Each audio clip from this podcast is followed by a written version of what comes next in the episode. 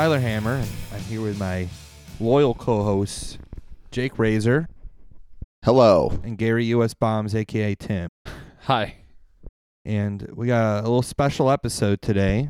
We are joined by our friend Joe Rogan. Joe Roglin, Jared, Jared Johnson. Hello. Pleased to Hi. have you on here. Hey, thanks. Glad to be here. Welcome to Joe Rogan. We're here with special guest Joe Rogan. Joe Rogan. Joe on Joe. It's like the fucking the Matt Damon that from the fucking t- From uh, Team America, Jesus yeah. Christ. All right, I've never seen that movie. Having one of those days today. Wow. It's it's pretty good. It I holds like- up. Okay. Yeah, Good yeah. for a period piece. For a period piece, it's A real pe- good. Piece. Yeah. It was that was a you know uh, what is it, 2004? 2000 yeah, that's Yeah, a, a, yeah. a interesting time in culture. Um, Yeah. as uh, was, anyone yeah. that grew up probably around our age. Is there Lord like a is there a riot girl band called Period Piece yet? Oh man, I hope so. It should be, Ben. I got to sell the rights to that to somebody. we we're gonna have to we'll bleep that out in the post. No, it's that's not that bad. No, I mean no. I, like I'm saying, so nobody will steal your oh, idea. okay, Oh, that's yeah, I good. got Yeah, you, I yeah, got yeah. you. Yeah, yeah, yeah. Safe. Thank you. See, yeah, Thank Tim's Tim's looking out for the you know the, The top creative, dollar. you know, yeah. Top dollar. But yeah, we got our, our friend Jared here. Talk about a, we're gonna talk about a couple things, discuss some, you know, the past, the present, the future, um, of punk rock and things that involved. I think a good good starter question: What got you into punk music, or maybe even just music in general? Uh, what got me into well, what got me into music was like funny that uh you you liked my Yu Yu Hakusho tweet. Yeah, Uh, so anime and being into like kind of cartoons and stuff got me into like music. Uh, because of the theme songs and stuff, I would download that shit and uh, you know just like listen to it or dub it to a tape Mhm. and listen to it. Um, and uh, you know like a lot of a lot of like I feel like t- uh, Adult Swim era early anime had Mhm. had very like rock based theme songs. Oh, yeah. you know. And for those that don't know, this is a, a kind of a, maybe a misconception. Spec- usually, anime themes are just songs that are chosen to be a theme. Totally. Yeah. So it is not like a theme that is necessarily written for like a Yu Yu Hakusho, Right. uh, Naruto, Oh, or it could just like be that. like a rock song. yeah, it's just a song and they like it. Like the Yu Yu Hakusho, uh, Mats- Matsuko Mawatari, I believe is her name. She wrote a bunch of different like songs, and a bunch of them were just ended up being used. Um, like four, Really- four or five. yeah, maybe. Yeah. crazy. And her, she's she's fucking awesome. I love. Like my main complaint about using Tidal instead of Spotify is that like her, she's not really on there. Oh, in itself. okay. I didn't did not know that. But yes, the, I just want people to know that. Just you know, all you you know, make fun of people that listen to video game OSTs. Y- Correct. They're Yeah. the worst. What do you Oh, dude? What's boy. wrong with ha- the Halo soundtrack? Oh, you know what? Actually, never mind. I take that back. So were you one that I want to ask about in particular? Did you watch FLCL? Because that's Yo. like I love that show, and the music is kind of like punky sounding, So, as I remember I it. I loved it. yeah, The Pillows, that that band, yeah, yeah. fucking awesome. They're Like, actually a good band. Such a good All right. like the soundtrack itself had a lot of like I think I don't know how many of their songs were actually used. Maybe like that's probably the same amount, four or yeah, five. of yeah, them, yeah, But they're all great, yeah. and like the the soundtrack, uh, w- however it's listed on Spotify or fucking Yeah. whatever, really good. yeah, I gotta really good. revisit. I gotta watch that show again Yeah, too. it- but I remember there's the a- music there's being good. Two new seasons, I think. There's um I heard about that. Uh, one's yeah. called like alternative, one's called progressive. Uh-huh. I haven't seen either one of those yet, but the the original series, like I watched that shit all, all the time. as Yes, yeah, same yeah. here. It's good. So you get into anime. So you watch anime, get into the music, you like the songs. Yeah. Um. So I would download that kind of stuff, and then like I got a little older, and like a little older, like two. There's like a two year gap of me finding, you know, actual music, and then um, Fuse, Fuse TV that popped up uh, Mhm. in the early 2000s, and uh, I started hearing like, you know different bands and shit, and kind of when American Idiot came out, Green Day, that kind of like popped off for me. So 2004, another you know circle, circling back around. That makes sense coming from, even though you didn't come directly from it. Like that album is a little bit the anime music vibe I can hear on it. It's very theatrical and Yeah. it's like a rock opera or whatever. That checks out That's to me. it, it. Really like connected because it was like uh, rebellious. You know what I mean? That but too, also yeah. like eh, not that rebellious and and looking back on it, but um, you know, it really it hit me because it was like, oh, this this makes sense. This is still the direction I'm I'm going towards, and like Mhm. getting into different bands and different you know genres of stuff, and uh, it kind of just popped off from there. So it was like Green Day kind of got me into everything, and then it was like I found Rancid and found like Alkaline Trio and AFI and all that Mhm. kind of stuff. So uh, yeah, that was kind of my gateway. You know, I got into, and I I didn't grow up here. I grew up like an hour and a half kind of south of here, um, in Hornell, New York, and uh, we didn't have a mall or anything, so I'd have to like go to Fuse, go to MTV2, and f- you know watch shows that had different alternative bands on it, and um, Mhm. Yeah, I kind of just dove in from there. I, I kept finding new bands and new uh, new stuff that sounded cool and sounded like up the alley of things I already liked. So yeah, that was it. Were you like you were? You, how did the internet fit into that? Because one thing we've talked about before is like hearing stories about people getting into underground music back in the day, and you know fanzines and tape trading and all this real kind of wild esoteric stuff. And for me, it was honestly the same way I've learned about other things since then. I just like after. I won't get into the whole origin story, but after a certain point, like in terms of finding more obscure bands, it was like, well, I love being on the computer at this age of my life, and Yeah. I'm gonna read about everything I can. Did you kind of do that too? I feel like most people in our generation did some variation of that after a certain point. Dude, it was like so. I we we didn't have like fast internet for a while. Yeah, Either, right. Like, yeah, I'm yeah, sure yeah. that's the story everyone tells. Like, oh, we had dial up or whatever. Um, so we didn't have fast internet for a long time. So the times that I would go and like try to get on MySpace or fucking download music, like whatever, you know, I have to like either go to a friend's house or um the public library and like Yeah. you know look up all of these things. And I using MySpace like. I, you know, found a bunch of bands that I thought were really cool, and like I think I found I found like Wolves through that. You know, like that's cool. that was an Oh, early shit, one. okay, and then, yeah. because like I think I Object was uh still a band or in, in, that- in some era? in Yeah, some okay. form, they were still a band. yeah, So I found I found like Wolves and I Object through MySpace and um yeah like then I started you know finding bands more bands up here and, fi- and started finding other things that like there's a band called uh Skull Stomp that I liked a lot. Oh And, shit! I um, re- yeah yeah I remember you- that okay, shit. so it was like pre that is a classic MySpace core band. yeah, band. dude, Yeah, it was pre um Zero Progress. Remember that band? yes, I remember so that. it was pre Zero. That's Northern Progress. California, right? Yes, yes. Yeah, dude. And uh, That's I, the guy who runs the Hard Times. yes, yeah, yeah. Matt. Oh, Matt, really? Yeah. Oh, yeah. Fuck. Okay. Yeah. Yes, I remember him talking about that. And yeah. I remember finding all that shit from War Crimes MySpace page because that was a big band I, was really into. I bought the like demo CD from fucking Skull Stomp in Yeah. 2007 or 8 or whatever, and they you know, like, they, they sent me a bunch of stickers and shit that were Yeah. Uh-huh. super DIY, awesome. You know, Um, MySpace really was like a it It- was it- a dude. great uh, fucking uh, networking. Yeah, like I Yes. found so much cool shit on there. There's like a, like a, a weirdo ska grind band that I found that I liked a lot called um Canon Law, who are from like New York City. I think I remember that too. Yeah. Super weird, but That- um that cluster of bands from Northern California I got real deep into. Did you come across their like the like skinhead band they were friends with, Steel Toe Disaster? no, I've never heard that. That was before. cool. They never like put anything out other than some songs on MySpace, but they Cool. were friends with Skull Stomp and That's a War great Crime. name. And, yeah, there there was a really good there's a good like kind of you know confused type band that nobody remembers that I have the seven inch somewhere that I found on there called um what the fuck were they called uh, Rotten Fucks with an X, which is also a very MySpace core That's band. super cool. but- I, yeah. I think uh, the other one of the other bands that from that like whole scene of people that I really like, and I I, I might be wrong if they're from there, but um, Tipper's Gore. Remember Oh that yeah, they played here. Yeah, Oh, Did they? Okay, Yeah. were- They, were- they were played, from might have played here more than once. they yeah. were from like that area in California, yeah, right? I, I think that was more Southern California. But Oh, yeah, was it? That, Okay. that was SoCal, but I think I have one of their seven inches. I, Yeah, I I think I too. might too.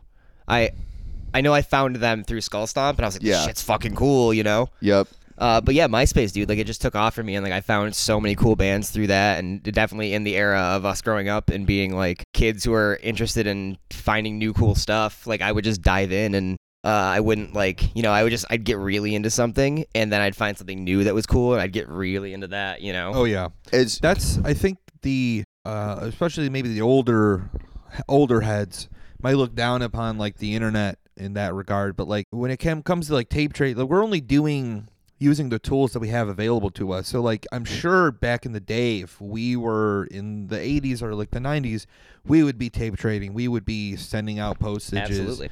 We would be doing like you know dubbing tapes and all that other stuff. Like to it's just we that's the tools that we had like by the 2000s that kind of stuff was large not not gone completely but like More like obsolete. yeah, the yeah. people were embracing newer technologies and all that I mean, like I like my first my first band. Uh, well, I guess my my like second band in high school, but the first one that I really count is like doing what I wanted to do. Uh, we were called Artificial Life. We were like a like a like a minor threat and Operation Ivy like tribute band. You know, we wanted to be like both of those bands. uh-huh Uh, so you know, but our our demo was like nine songs, and we recorded it on a, a Maxell uh like cassette deck, just like Mhm. live, you know. And um, I- think I might have made like ten copies and just gave them to friends. You know, they were just Yeah. on on like I would dub one to one yeah demo tapes. You know, so like that part of that like the DIY culture of like dubbing and tra- tape trading, like. Dude. That's always made sense to me. I And have- I'm sure like you guys feel the same way. Like oh yeah Yeah, I I also had a situation where it was like in high school I had one band that doesn't count, and then the other one was then that turned into Brain Car, which uh, ostensibly counts. But in either event, like both those bands had a demo that I think is just like I had CDRs. Yeah, I yeah. mailed them to people I met on MySpace. There was I can't remember the name of the fucking dude, band, I but did the same fucking. the- thing. I don't. It's all gone now, though. It's fucking all I had of I of MP3s or whatever was on MySpace, and I don't think you can access it anymore. no, Like, it those doesn't- Demos are gone. it doesn't work on like iPhones or anything. Yeah, which is- yeah. sucks. the a true travesty. You know, Biden, you know, should really investigate into that disaster and how they let it happen. You know, they should be punished. That's an for easy that. win in 2024 if he Yeah. finds every. That's Oh, like going to be going like the new uh, equivalent of like private press vinyl. Oh is my like I God, have I know. MP3s of this From band from MySpace. I'm MySpace. Yeah, you buy all your buy your catalog. it, it was a from me. good. I'm curious what you. We'll get into your more recent ventures or current ventures later, but I know one thing you do and that uh, I've done a little bit of is like booking shows. Yeah, yeah I yeah. feel like MySpace was like the perfect resource for that, and I wish it was still around for that reason, or we had something that was as good because Instagram is not. no. No, nothing else works as well for I that. I completely agree. Like I, I started booking shows um, when I was like 16. I think I booked my first show, and I was living in Hornell still. And uh, yeah, like I mean, you know, you posted the flyer on your like fucking wall or whatever, or not wall. What what were they called? Like your the bulletin boards, right? Yeah. Oh shit. Yeah. Hell yeah, yeah. yeah, yeah. So you'd post that there, and it could just stay there forever, and you could post it in like the the, the sidebar thing. Where had like message boards built into MySpace yeah, too to and that shit was super yeah. cool. Like I loved that. And, um, so yeah, I used to like you know the first show I ever booked.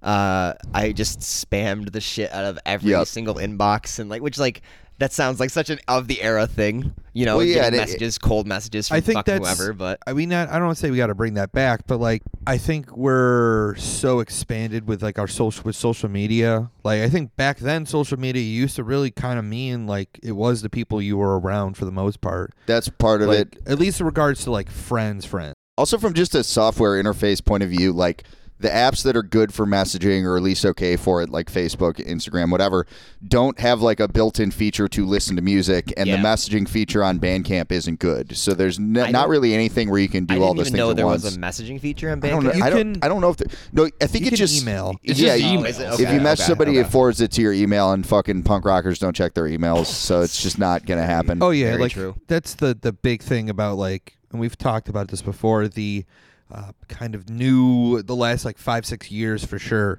Bands, especially punk and hardcore bands, just like embracing zero social media with their band specifically, and it's like, yo, Nate's in this. This is Nate's new band. It's like. I don't know who the fuck that is. I So don't have like, Nate's fucking phone number. Yeah, I don't know like, exactly. phone No. number. How am I supposed to hit him up to fucking play a show if I wanted to book Right. his band? Oh, I have to be in the know and know I have this to be cool cool fucking enough, person. yeah. that Like, shit drives me insane, dude. it's Like, so lame. I, I understand like you know we, we all get it the mysterious guy thing like you know it's funny to an extent but when you're trying to like actively book bands or actively book shows it's like just give me someone solid to hit up so I can get in touch and if they don't respond that's cool at least I know they exist Like, Plus- at least yeah, I know they're plus a person that I can if- hit up If, if you gotta be to even pull off the mystique, mysterious guy thing, your band has to be really fucking good. Like good, like dude. good enough that I'm like, all right, I don't deserve to book this band anyway. like you know that that's how good it. And like most of the bands do it, and I'm just like, yeah, this is a fine hardcore band. I like it, but like.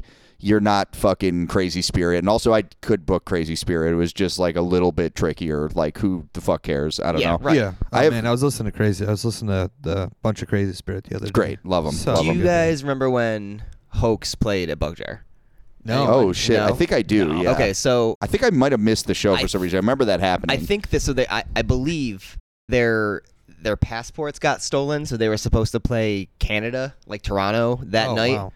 And they hot. It was like the show was. I so I Scott and myself came up here from from Hornell. It was like our senior year in high school, and we came up here for the show, and it was like Wolves s- aficionado, who I don't know what that band sounds. I know they have they had a a flautist in their band, a- so Okay. which Wow. did not sell me on their band at all. Um, but yeah, it was like a weirdo show, and Hoax jumped on at the last minute. They played first, and uh, I think their set was like you know 12 minutes long.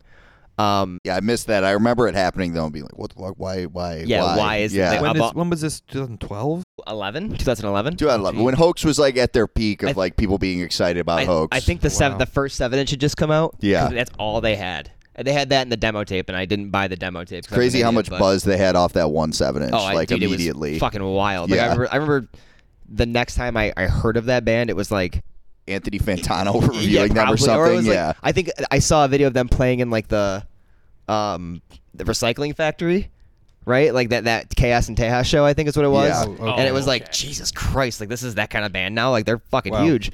But uh, I hit Hoax up like in 2013, right? Probably like right in the tail end of them being like an active band. Yeah. And like I, I had to find an email that was like on their their Tumblr that like they didn't Tumblr, u- they yeah Tumblr, exactly right Of like course. they didn't use the Tumblr, but they had it, and it was like there was one flyer on it. It was like a recent flyer, and I hit them up and didn't get a response because you know they're a cool guy band, which I get it, they're fucking great, but you know that's the kind of band that if they don't hit me, if they're they're not gonna respond to me. It's like, well, I, Yeah. you're right. I guess I don't deserve that shit. So Yeah. This is I have kind of an interrelated question. Um, was it like a big deal or sort of a crossing the Rubicon moment when you stumbled across like punk bands that were from Rochester or from near Oh. you? Because for me, I spent years reading about old shit and getting boned up on that, and then like I think I just found the website rochesterpunk.net, which had like Destructs and the Teenage Junkies and Dude, UV Rays and Blood Wolf list, and I was like. I got like a little scared. I was like, "Oh, I can actually go do this. This happens here." that was that was the biggest fucking thing. Like Yeah, seeing so like when I found I object, it was like, oh, this band's. I think their MySpace MySpace page said like Buffalo and Rochester. yeah. So I was like, oh, this band's from Rochester. That's fucking cool. That's so close, Mm-hmm. you know. And then I found like I found like Wolves through that and the same thing. And then I think it was like the Rochester hardcore board. Remember when that that was a thing, too, like yeah. the message board? Um, I, I used to be I used to post on that, and I and someone had a, like a master like a master post of like every single Remember that too? band. Yeah. You know, so I, I found like Destructs through that. I found Stars Mhm. Shall Fall, Stand Fast, like t- take your Hadea, take your pick. You know what I mean? Like every single band How we are how would have been I- around I- still. The yeah. entire How We Are discography, Yeah. like everything. Uh, found it all through that. And then like, you know, when I started coming up here for shows, I started meeting people and like met people like Chris Pogue and he like sold me a bunch of his old seven inches and old records. So like one of the first ones I got from him was like uh the Bad Business seven inch. Yeah. Which like I fucking love Bad Business. That shit is so good. I I- I think that band like could have been big. I never listened to But- them back then. I think I'd like it more now. Oh, dude, it's awesome. I probably would It's like super, it. Super, Uh, cool. was he in the band Hanging Tough? Do you know? Was that their Pogue? like youth crew band? Yeah, I think yeah, it was. That, that was like one of the first. I think it was like the there was there was like two bands before like Heavy Hearted. yeah, one of the one of the first shows I went to, they played, and That's it was great. funny. Yeah, That's super Um, funny. It was at the montage, but I. Let's take a very quick break because my contact lens is fucked up, and I'm Okay. gonna go fix it, and we'll come right back. All right, I'm gonna use the bathroom. Now. Yeah. Cool. Hey folks, Tyler Hammer here, and I'm here to talk to you about Shirley Road Records. Yes, you've probably heard of them before on our podcast, but I'm here to tell you right now, our listener, they have two new releases available for purchase, and I suggest that you listen to them. The first one is New Jersey's Emetic. Uh, past guest Trevor Payson, this is his first ever band, and their demo was recently remastered and remixed for your listening pleasure, or maybe displeasure if you're not a fan of brutal, you know, thuggish kind of hardcore, knuckle dragging kind of shit that, you know, only comes from the minds of aspiring young people like someone from New Jersey. Really good stuff. Recommend you listen to it, as well as almost maybe the opposite of that. Van Clout Chaser with their album This Is Real Math Rock. Now you might be thinking math rock. Do I have to do equations? Do I have to solve for x? What is 2 plus 2? Don't worry. I, I really don't think you're going to have to do that with this stuff because this is, you know, I think pretty well crafted songwriting here. Uh, there's not a lot of crazy noodly stuff. This is solid instrumental drum and guitar math rock. You know, maybe Hella, if you're fans of Hella, maybe not as uh, complex or as uh, you know mind bending. Uh, they have a sense of humor to them too um, that I I do appreciate, and I think anyone that like maybe avoids math rock, maybe this kind of stuff, should definitely listen to Cloud Chasers. This is real math rock album. Now you can get both of them at ShirleyRoadRecords.com. Use promo code KOPPOD10 to get 10% off your order. If you want to listen to, let's say, oh, Tyler, you're bullshitting me. I think this stuff probably sucks. You, you know, don't don't listen to me.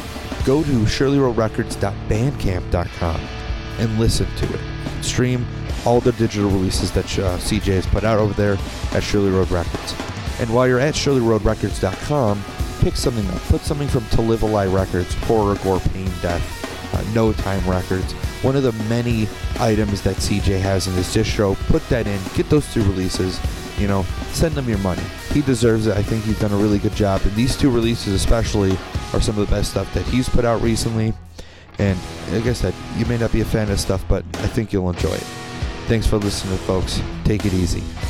Okay, sorry about that, folks, but we are back with Jared Johnson, and we're talking about uh, cr- crossing the boundary from being a you know teenager into punk rock and hardcore into someone who discovered that it's happening near your hometown or in a place where it's accessible, Yeah, and uh, wor- how exciting that can Your be. world is getting smaller, right? I guess we'll say it's not so uh, crazy. Yeah, yeah.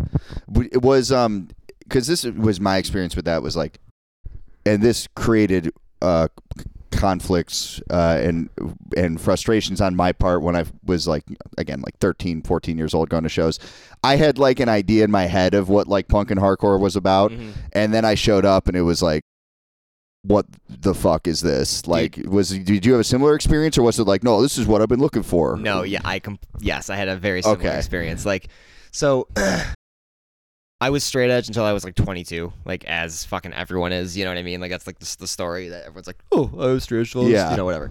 Um, Until I get as soon as I turned 21, I yeah, was straight edge. Yeah, right. You know? That's I mean, like I was I moved up here and and uh, broke edge very very soon after that. Moved but up here, you betrayed the ex, you know. They, I'm on a list, man. I'm on I'm on the edge break list. Uh, Uh, did you real quick? I saw some uh, fucking as like something on Instagram. It's like X sisterhood X, X sister X hood X, and it, they were selling on the Nazi store Edge cards, like and like others, and it's like Jesus fuck. what is an edge card it's like, like, my it. Probably like an ID to a be membership. like, Okay, I'm yeah, straight okay. edge. and it's like it's like straight edge should be for the most part besides like bands selling merch and stuff like that like you are monetizing something because they're, se- they're selling for like eight bucks it's like don't Cool. fuck you fucking bitch dude. don't mon you, does everything have to be a Yeah, fucking don't price of something Sisterhood of the Traveling Champion hoodie is all I was thinking that whole time. It's a new movie. Sorry, I had the, the little. T- I saw that today, and it's like, ugh. gee, Well- I'm not straight edge either, so but it's so it's, you know, it was only a part of my life until I like didn't like you know need it. I thought I thought I needed it anymore, and like I still it's still a big part of my life. You know what I mean? 'Cause it's like a, my entire like teenage years and childhood, and like yeah. Oh you yeah, know, yeah, I can still sit here and say like I listen to fucking Judge all the time. You know what I mean? Like I Yeah. listen to fucking Uniform Choice, like all that, like great bands. You know, but yeah, I, I, yeah. yeah, I just didn't need it anymore. So it became one of those things. I was like, yeah, it's cool, but I am an adult, you know, and I think I feel like I can handle myself. Um, So- yeah, no. So sorry, sorry. No, go ahead. Um, I was under the impression that like every single fucking band for the like from the time I was like 13 when I found like a straight edge until you know I started coming to shows up here. Like I was under the impression that every single band was like straight edge. You know what I mean? Like Ah. every yeah, like every single mem and like when I when I found out that that wasn't a thing, I was like crushed because I was like, like these people don't, you know, these these people aren't like the people that I that uh, how I am, like you know, Yeah. whatever. Like I, obviously you get older and you're like, oh, that's fucking dumb. Like why would I think that? But You know, that was my misconception. It was like everyone was like uh, fucking Ian MacKaye. You know, right, right, just, like, yeah. straight edge, mean, but like in a in a way that like related to me. You know, Uh-huh. like oh, they're just like nasty, but they're like a bulldog, not like a violent fucking. Not a violent drug addict. Yeah, yeah, pot. Yeah. I was gonna say, uh, I was gonna say, um. I was gonna say, oh, like a pit bull. Yeah. like like Pitbull the singer. yes, like Pitbull.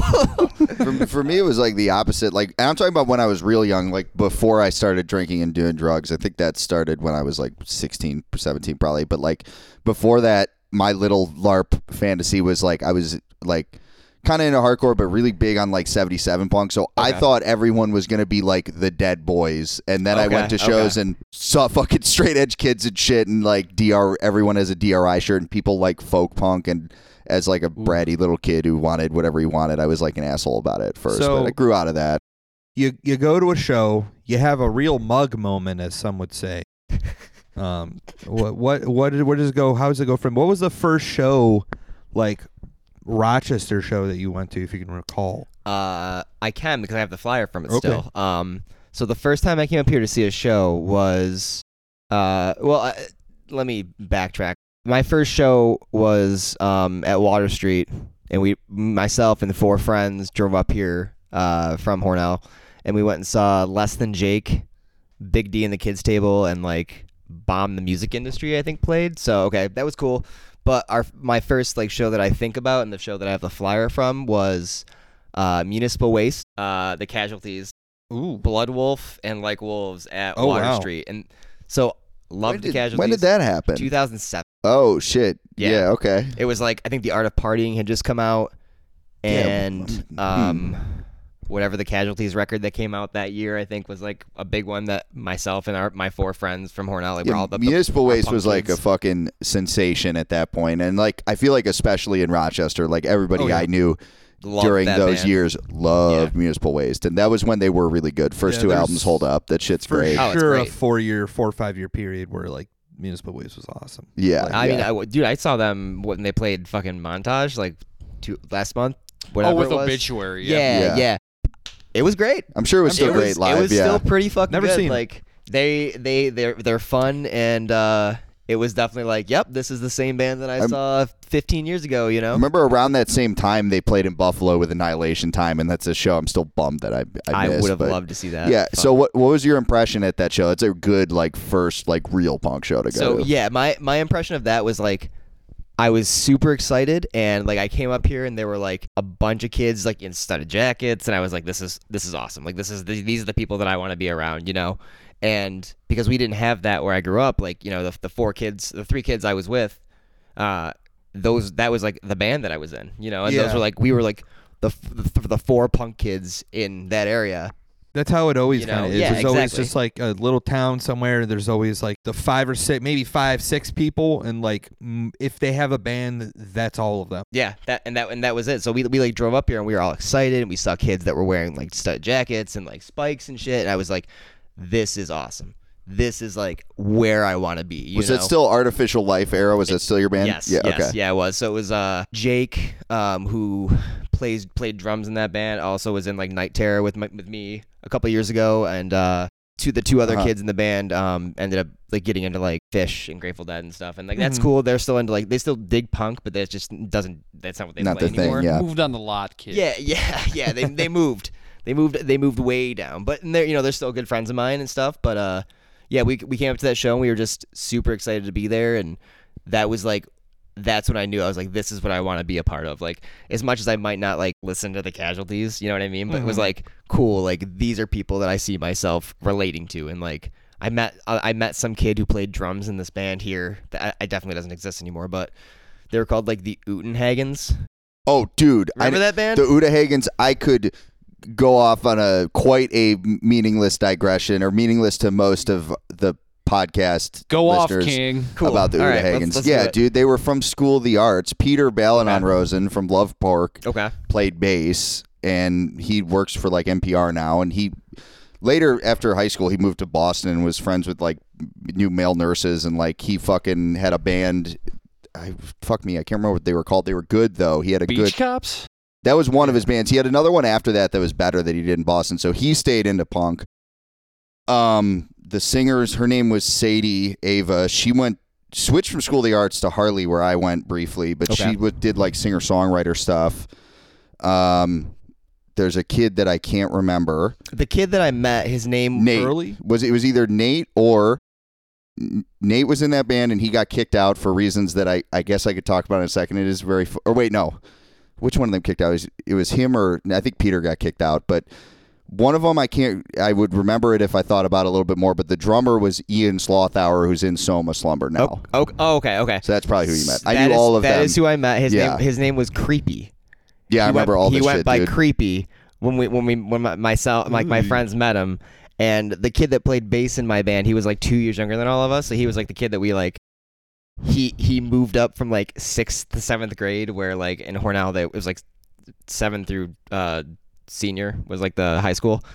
Um, so he moved up from like sixth to seventh grade, and like we knew he played drums and could, could like his dad was like a musician, so we were like, oh, like you want to play bass, you know, and gave we like gave him my bass, taught him how to play this Who, like Ian? no no no this kid this kid Kyle that I was in a band with, uh, but like uh, he Kyle, we left that show after meeting that kid, he was like, that's like that's like what I need, I want to be like that, like.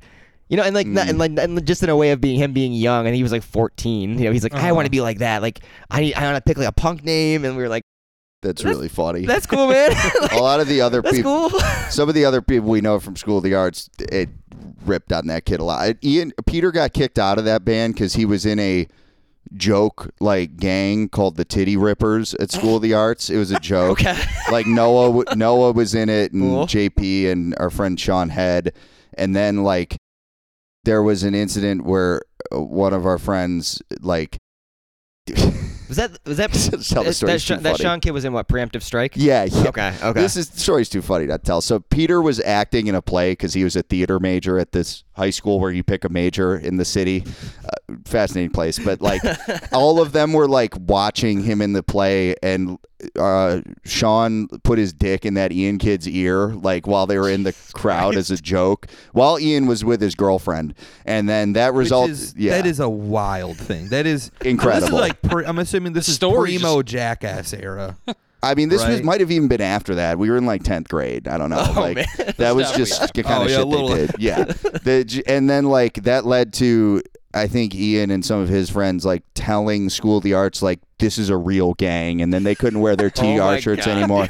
And then they kicked they kicked Peter out of uh, their band because they had beef or whatever. And then I don't know, like a bunch of them went to like the last Uda Hagen show with Peter and wrote TR on their chest and were like Peter, Peter, That's fucking Peter. great, dude. Yeah, stupid nonsense. That's funny. It's first kid you met. No disrespect to him. I don't got beef with. Yeah, this is no, fucking no. over a decade ago, but it was funny. Hey, shit's, this shit's funny, man. Shit's hilarious. Shit's yeah. hilarious. You can't. You, you gonna tell. You gonna listen to the story and not laugh. Titty rippers. Titty Rippers. I like that. That's good. So when did you start like playing shows in Rochester? Like, how did your music playing, uh, your Yeah, tenure was- as someone who plays music develop Was from there here? anything like in Hornell? or do you like playing like just trying to play something? Yeah, do you have like a shitty like bar or a VFW hall or anything? Yes, yes, absolutely. So like growing up like we didn't have, you know, th- there was there was one punk band before us in Hornell. Uh, and they they were like I think they started in the mid 80s. And you know, so like yeah, right, like there wasn't anything, you know, and they were called Nuclear Beach Party. And I, uh that's not, I think I remember. so yeah, I ha- bit, I have like demo like because I, I became friends with the one of those guys. Um, when I when he found out there was another punk band, he was like, "Oh, that's really cool," you know. Like, and this guy was like fucking forty years old, and we were like sixteen, you know. So like yeah. he wasn't coming to our shows, but he was like friends with us on like MySpace or whatever, and um. You know, we so we'd play we'd play uh, basements uh, or like a birthday party or like we had the cl- we had this club in Hornell called Illusions that um, I booked shows I booked that first show that I booked I booked there I remember. I've heard of that before too. Yeah. not great not great very like just a, a nightclub you know and uh, Almost sounds like a strip club. almost- I, am thinking of the. Mirage. Excuse me, but yeah. ve- like a very like there's like I think there was like a mirrored back wall too so like Yo, sick. Oh, strip yeah. club vibe Yeah, it was, yeah, it was nice um but yeah so we like play like you know basements or uh one of the last shows artificial life I think played was uh uh, uh walk for what's the the the um cancer Walk for life. relay for life, relay for Yeah, life. yeah, yeah. We played a relay for life benefit at my high school outside, like. it- it Just it didn't make it, but like didn't make any sense. But like my French teacher who organized the whole thing was like, "Oh, you're in a band. Like, would you want to play?" And we were like, "Yeah, we want to play a show." You know, so we played like 15 minutes and then three, like uh, I think a flipper cover, a Reagan Youth cover, and like nervous breakdown.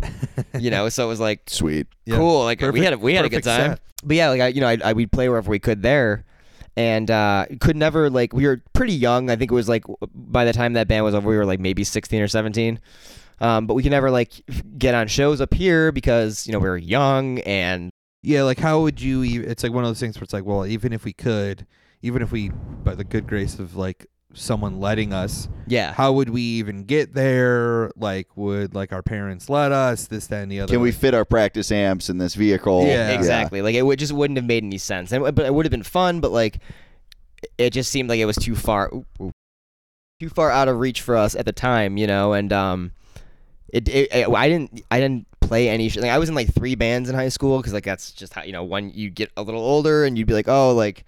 I don't listen to this as much anymore. I'm listening Yeah. to like this. So, you know, the band would like switch directions, but it'd be like all the same dudes. Like that was just how it was because Yep. there were only four of us, you know? People still do that. In Yeah, right. cities, I've noticed. Yeah. and I, and and and I think I think it's cool. Like I'm all, I'm all about it, but it was just like at the time, like any of those bands couldn't have played up here because there would have been no way to get up here, you know. So I didn't play a show in Rochester until the 2011 or 12 when uh, the first band that I was in up here, uh, Night Terror, played our first show. Mhm. Um, so yeah, Out of curiosity, what was the first band that doesn't count? I have to know. Uh, we were a um, kind of skate punk band, but also kind of like an emo band.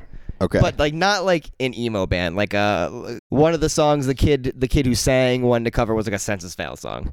You I know what I see, mean? So like Yeah. Warped Tour emo, like early two thousands. Uh, we were called a Split Moment. Very bad, and terrible name. I It's really I, funny. I was I was thirteen. I was really young, and it was the first time I played bass in a band or like anything. And I was like, these two kids were sixteen and seventeen, and they knew I played Mm. bass, and they're like, oh, we want to start a band, and I was like, cool, I want to be in a band. You Yeah. know, like, um, and I have the the only copy of a demo tape recorded the same way, like through a Maxell cassette deck. I think it was like 18 songs. Yeah, we wrote like 18 songs in the course of like a year and a half, and that was it. And they're all it. just fucking bad, but a fun a fun memory to look back Yeah, on. You did know, you ever like, play a show? I'm assuming you never played a show. we played like 10 shows. oh wow. Yeah. Oh, oh, that's yeah. pretty good. Yeah. It was I would say that kind of counts. that counts. Yeah. like, It ca- Leaking Head barely, like barely counts. I we was at the played- first Leaking Head show. Well, that was the second. was the Leaking Head second show. one the Because the, we the Pussy first Barrel one? Yes, that Okay, was the okay. second one technically. We played.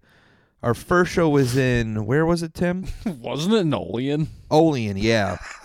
With because Negative Troach was playing there. And yeah, also Han And- on the solos and uh, Waves Crashing Waves Piano. crashing. Was it- wait, was it- chords. S- suburban blend?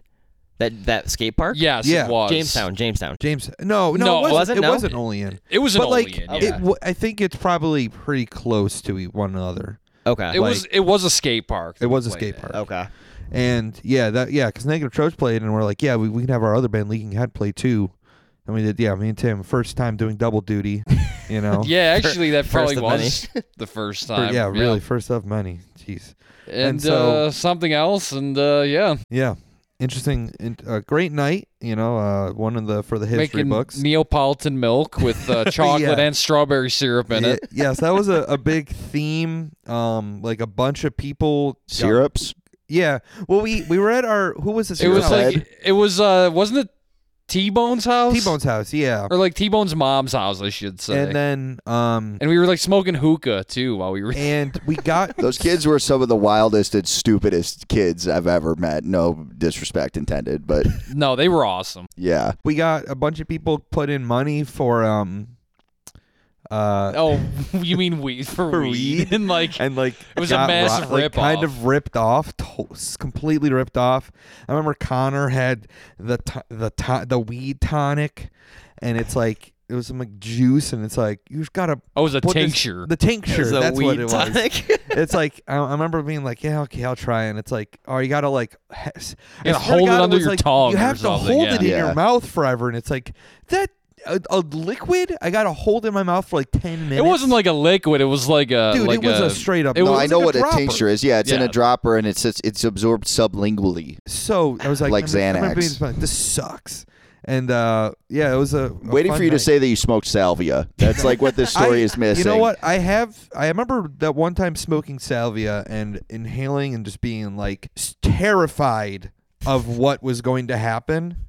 And I think I didn't like inhale Then- hard enough. oh, like because I didn't nothing pull happened. hard enough because it's like yeah, nothing really happened. I think I felt weird. For Are you like, a sure mi- couple It's minutes. all it did Are you to sure me it either, wasn't yeah. K two? No, it was. I'm pretty sure. no, it was the salvia thing. I tr- tried it too, and it was the issue is it's for it to give you the crazy fucked up trip. you- You have to take like a massive like bong You gotta have a style big rip hit. and hold it and like zero it, and it's the nastiest tasting smoke I've ever encountered. So but it's, it's like one hard of those to do. and it's one of those things where you just heard and this is like what like 10 12 years ago you heard like horror, horror stories, yeah. Oh, I know like- people that happened to. That's real. so but it's one of those things where it's like do you want to do it and it's like it sounds like it'd be fun or interesting at the very least but it's like uh so there is like a little bit of a that idea of like a hesitancy you know This is how I know. This is how I know prevent that the world's going downhill. It used to be if there was something that wasn't cigarettes that you could buy at a gas station and take like drugs or smoke. That meant it was crazy and awesome. Like it was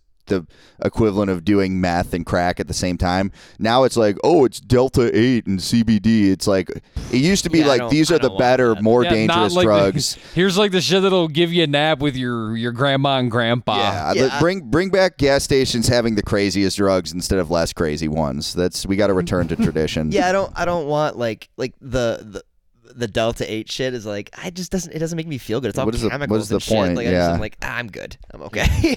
what where were we talking about that was a We're- wild, we're- wild tangent We're talking. We were talking Uh, about. Uh, Talking about being an Olean and drinking milk with is. strawberry and chocolate Olean. syrup in it. Neapol- Neapolitan milk baby you know, prior to that, we were talking about like if there were any weird venues in Hornell you played that I would like to play now. Um, Uh, but we've.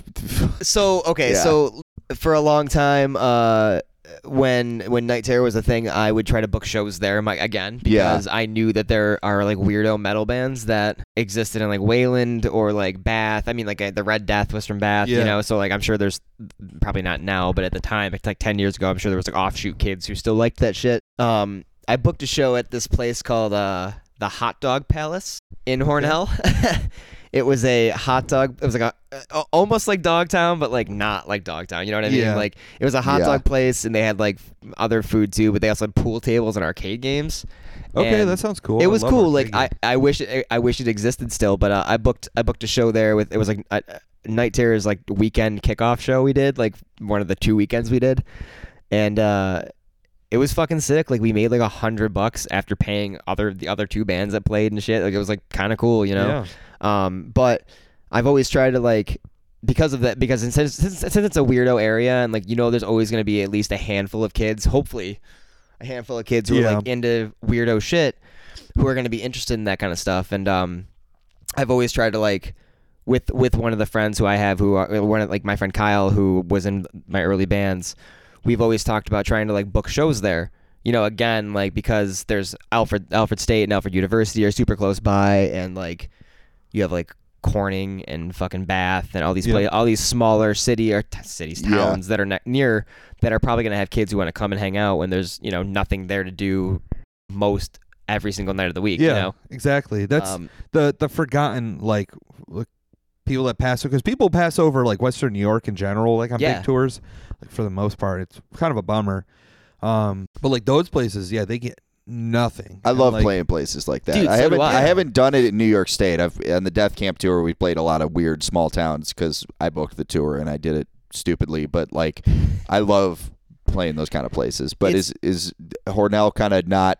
Is that was that not really feasible after a certain point doing that? Yeah, yeah, yeah. I think so. 'Cause- just because of the fact that like myself and like Jake, our drummer, who lived in Wayland but was in Hornell uh, every weekend, you know, hanging out with us. Like when we all kind of graduated and moved away, it was like h- half of the people who would be di- there to do it were just gone, you know, and the other kids who were still there weren't as driven to like go and see new bands or like Yeah. Try to do that kind of stuff and keep the keep the tradition going, you know. Like Mhm. we had like a battle of the bands at our high school from the time I was in like seventh grade until the time I was a senior in high school, and like every single band I was in, except for like the very first year I was there, every single band I was in played one of those, you know. Yeah. And like after I left, after I graduated, like they stopped doing that, and that like I don't know why. It was just like one year that was like it. Yeah. So um, We should. I know you. You. You mentioned to us. You talked about Yeah, us doing yeah. something there, and that would be really cool. Like, that that kid Kyle, like we he and I have talked a little bit about it. Like he wants to like so he plays in like this band called um Saint Vith, who are like kind of like a jam band, but like Mhm. you know whatever. Like he he's always told me he's like if you ever if you want ever want to play shows here again, like I'll set it up and people will be there. Like they, you know it, it might be a weird mixed bill. But I'm like I don't care. I love man. it. Like, Yeah, let's dude, do like, it. I want to go and hang I out I want to like play to some lot kids. yeah exactly, dude. Like I want to go and like I want to play beer for and- Clegg from Eastbound and Down. Yeah, like I think that shit's super cool. And um, you like when, he and I were talking about it, I was like, well, there's this band Leaking Head who I think is really cool, and like I want I would want to do stuff with them. He was like, I sent him like the the demo, and he was like, yeah, absolutely. If you guys want to do that, like we'll make it happen. yeah, let's do it, dude. It's a great Okay. idea. I think we're we're pretty accessible. I think, relatively speaking, as far as punk and hardcore goes. One one more Hornell question before we maybe move on to Night Terror. Uh, Red pill me on Nuclear Beach Party a little bit because I'm intrigued. You said they started in the 80s. Yes. So, uh, one of the dudes. Um, so there were three guys in this band.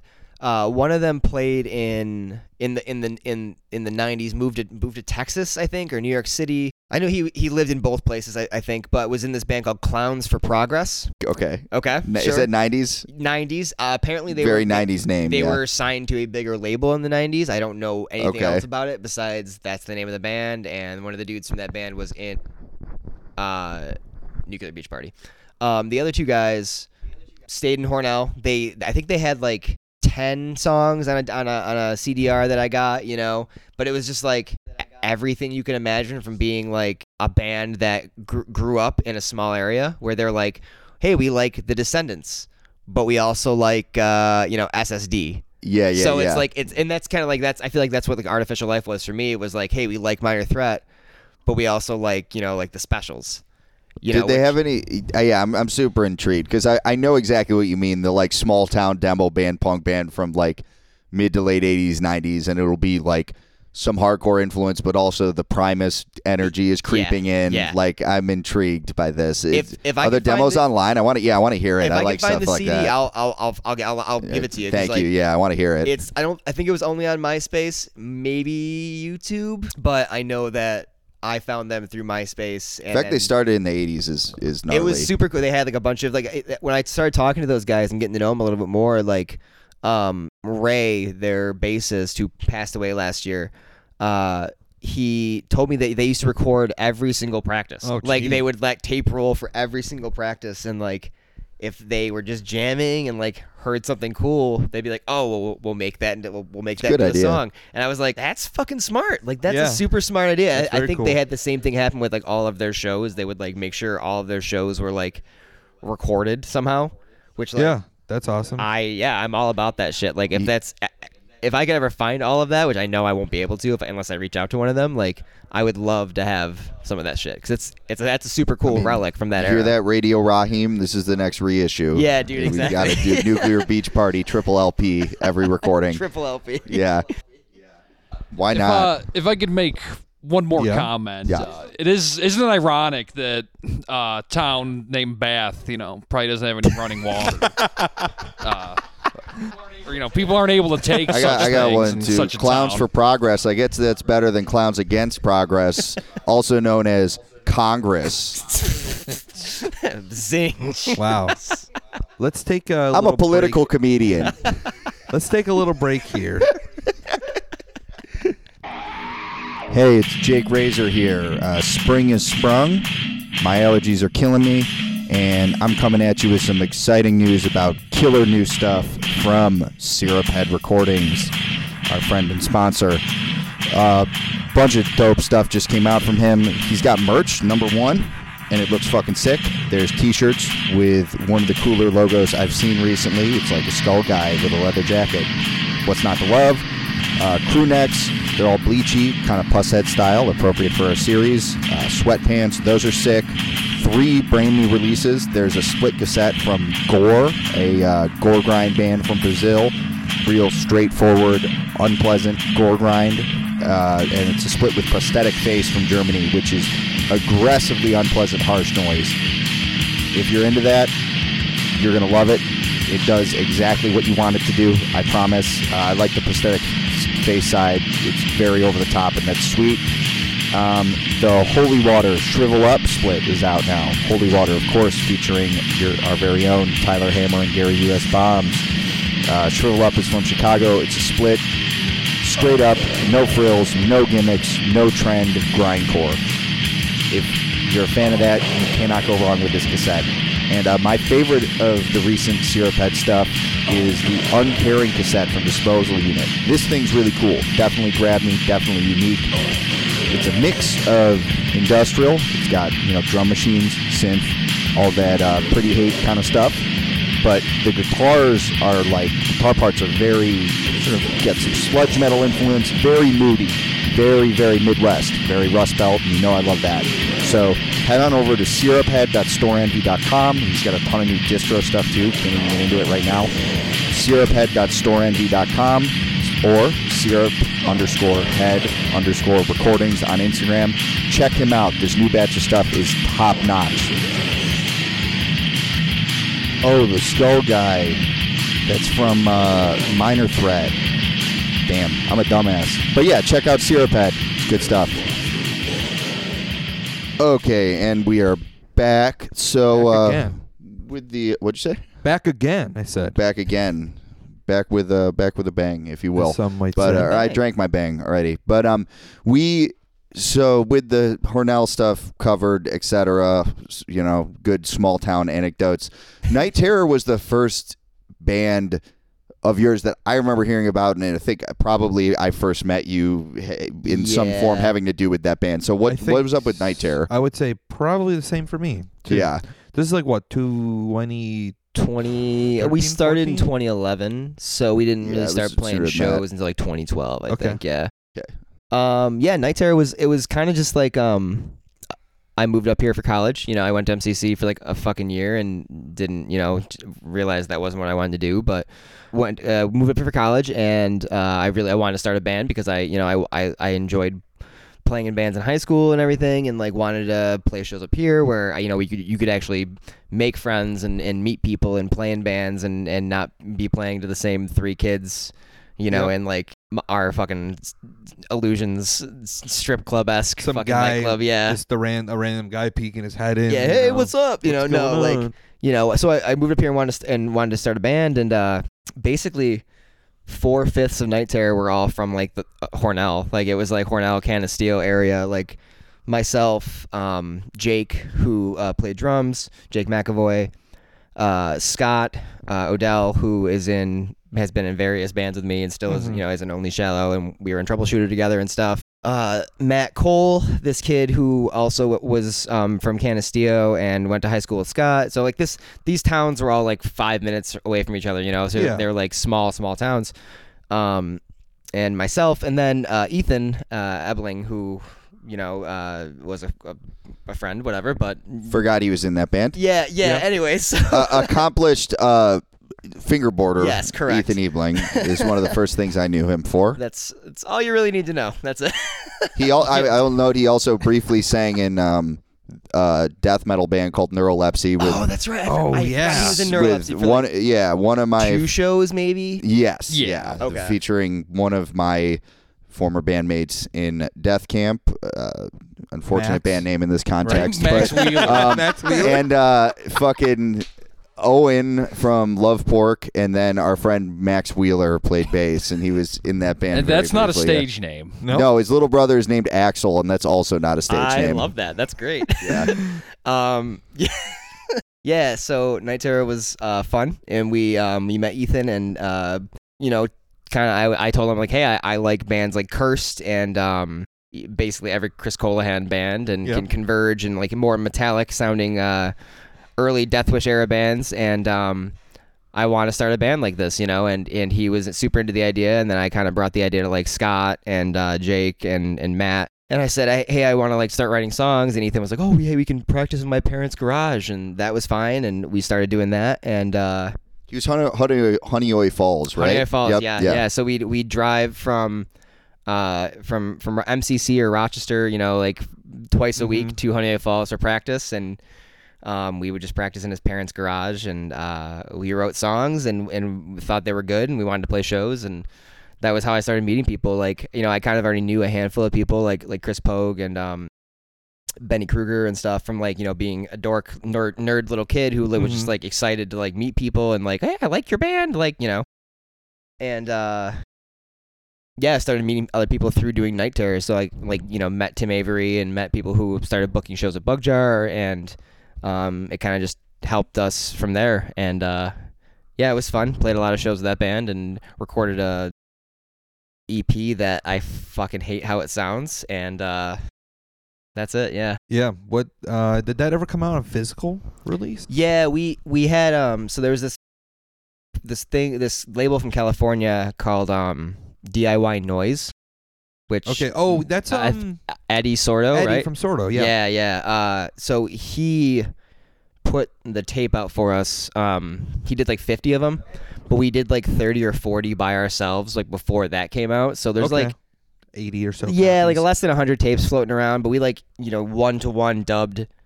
every single copy of our our personal ones by ourselves like in either my bedroom or like Scott's mom's and mom and dad's basement in Canisteo before we left for like a weekend or something. So um, there's like not a ton of them, but I think I have one that a friend of mine gave me like last year. Oh wow. So I didn't even have a copy for a long time. Yeah, no, that's that's what happens when you've been in, you know, nine bunch of fucking hundred bands, yeah. you just are like, ah, this bands that put out a demo. I wish I had it still. Yeah, I got shit I don't have either. Um, I was gonna ask generally about like standout shows with Night Terror that stand out in your mind. One thing I'm in particular curious about because I remember this from being in bands during the same time and having experiences like this where you feel out of place on a show. Like, what's like the most like okay, this isn't a show we usually play. How is it going to go over kind of show that you played, Uh, if any? So there were there were a few for sure. Um, the first two shows we played were kind of weird. Like it was definitely that like oh, there's a hardcore show being booked, and we might we might fit on this bill. So um, you guys, I'm sure remember uh, uh, thing called Never Fading Promotions, right? Sage Keeber. I remember yeah, him. Yeah. Oh, remember yeah. the na- yeah, of course, of course. He's like a rapper or something Yeah. now. or something. he had like a Beamer or a Mercedes or Yeah. yeah, I remember him. Yeah. Yeah, Yeah, so he booked um the first two shows we played were the first one was with Ghost Ship. Right? The- Shit. yeah, Ghost Ship. Yeah. I went. we went and played with them in uh, Death Camp. Played with them in Oh, that's Watertown. that was one of the That's shittiest tight. things I've ever done. yeah I remember dude, that it was a- band. it was a, a weird fucking show. Did you go? Did you go play there? No, no, no, Okay. no. We played at this place called the YFC Center, um, which One of is the- Wait, where? I like how you Yeah, phrased here, it. here in Rochester. It's the Youth for Christ Center that's over on um like you know when you're driving to the Flying Squirrel, there's like the Yeah. churches you can see. yeah, like yeah. those churches. Oh, right. So okay. yeah, like he booked uh, Ghost Ship, um, this band called uh, Deader, I think, Hell Sent, and there was some other bigger. Yeah, I don't know. They're all like they're they,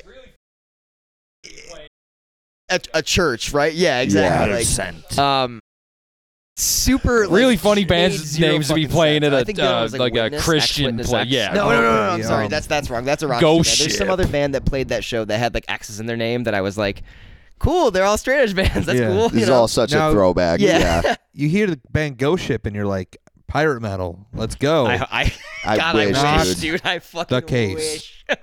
On a Um, rate of one to ten, zero running wild covers occurred at this show. yeah, that's Uh, unless guar- Night Terror played one. we did Yeah, not.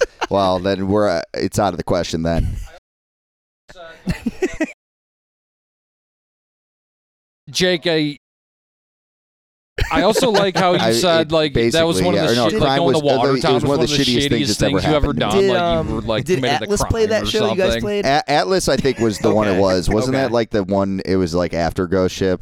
Uh, I think members of Ghost Ship. You know were what? We played there twice, so it was probably one and then the other. Okay, because I know that so Jesus two of the two of the dudes from Atlas were in like uh, like Throat Culture and like uh, uh, other bands from like Albany. They, 'cause they those dudes moved from like that area to like Albany, and Mm, ended yeah, up being in, in actual cool bands. But um, yeah, that Ghost Ship shit was It was a, a venue where like the upstairs had like a play place and they sold pizza and then you could play in the basement and it, we didn't like explore Watertown or anything either. It was like let's get in, let's get out, which means of course the show lasted you know five hours. God damn, yeah, that was not fun. Yeah. Yeah. So dude, what was course. the Youth for Christ gig like? What was the vibe? It was real weird, man. Like Like right, so way the longer way, than the way it where the, where the show itself was was in like a it was in, I think it was like the worship room, right? Like where there was like there was like stairs, multiple stairs leading up to like a stage, Okay. right?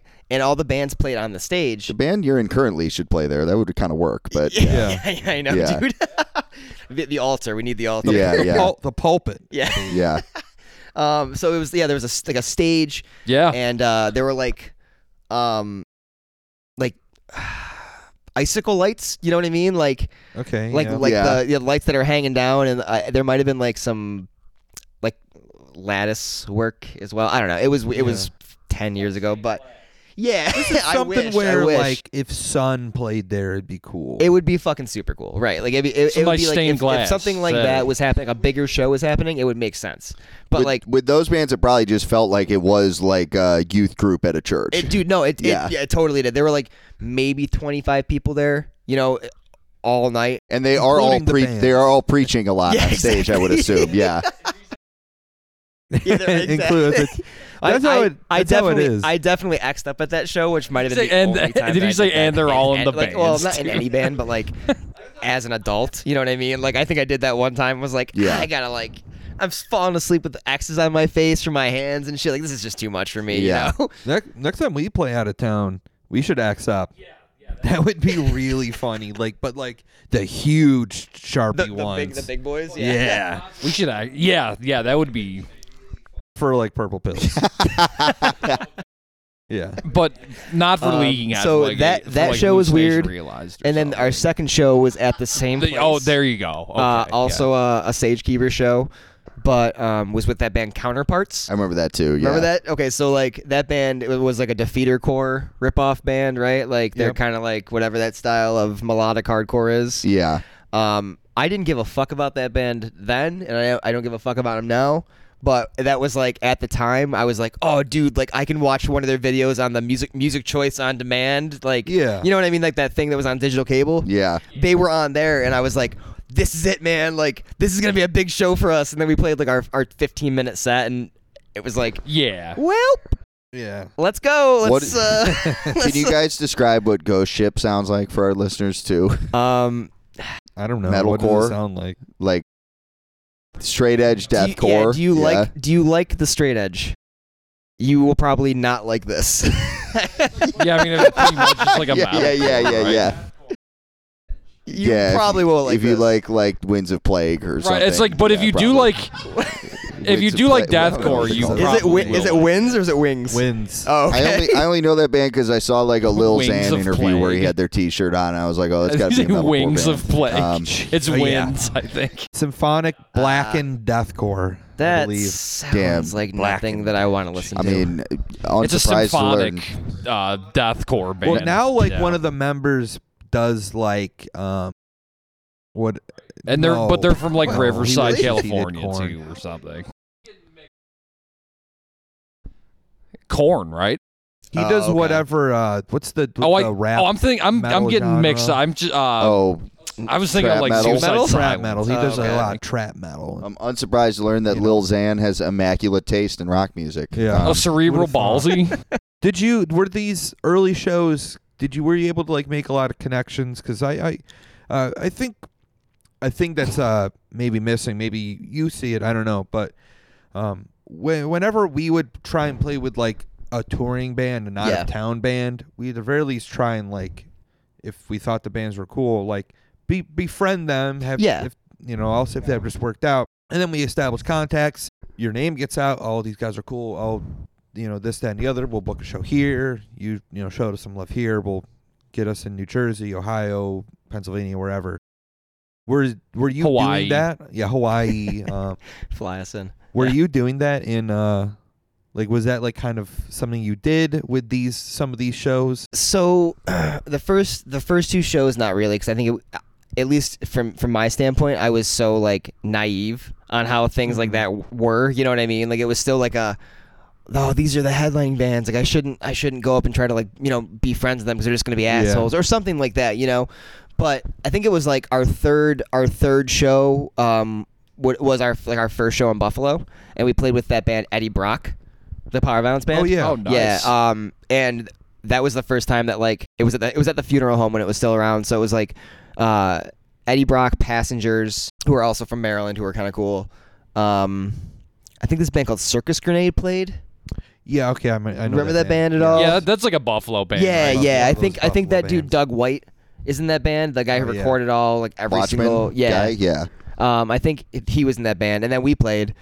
But that was the first time that we like kind of like made connections with people Mhm. because everyone was so nice and like happy to be playing a show. Like Yeah. especially the, like Eddie Brock and Passengers were just ex- excited to be playing in Buffalo, like where they hadn't played before. So that was the first time we kind of did that. And then like the next show we played was with uh, Full of Hell and, Oh, Co- wow, and Code yeah. Orange Kids. Uh, like right when that split came out. Yeah. So this Um, is early. This is before the their first LP. Uh, right- I think first- I think I think oh you know maybe the LP had like come out pretty recently because yeah. because the second record wasn't out yet, Mhm. but would have come out like a year later. a so. year later, yeah.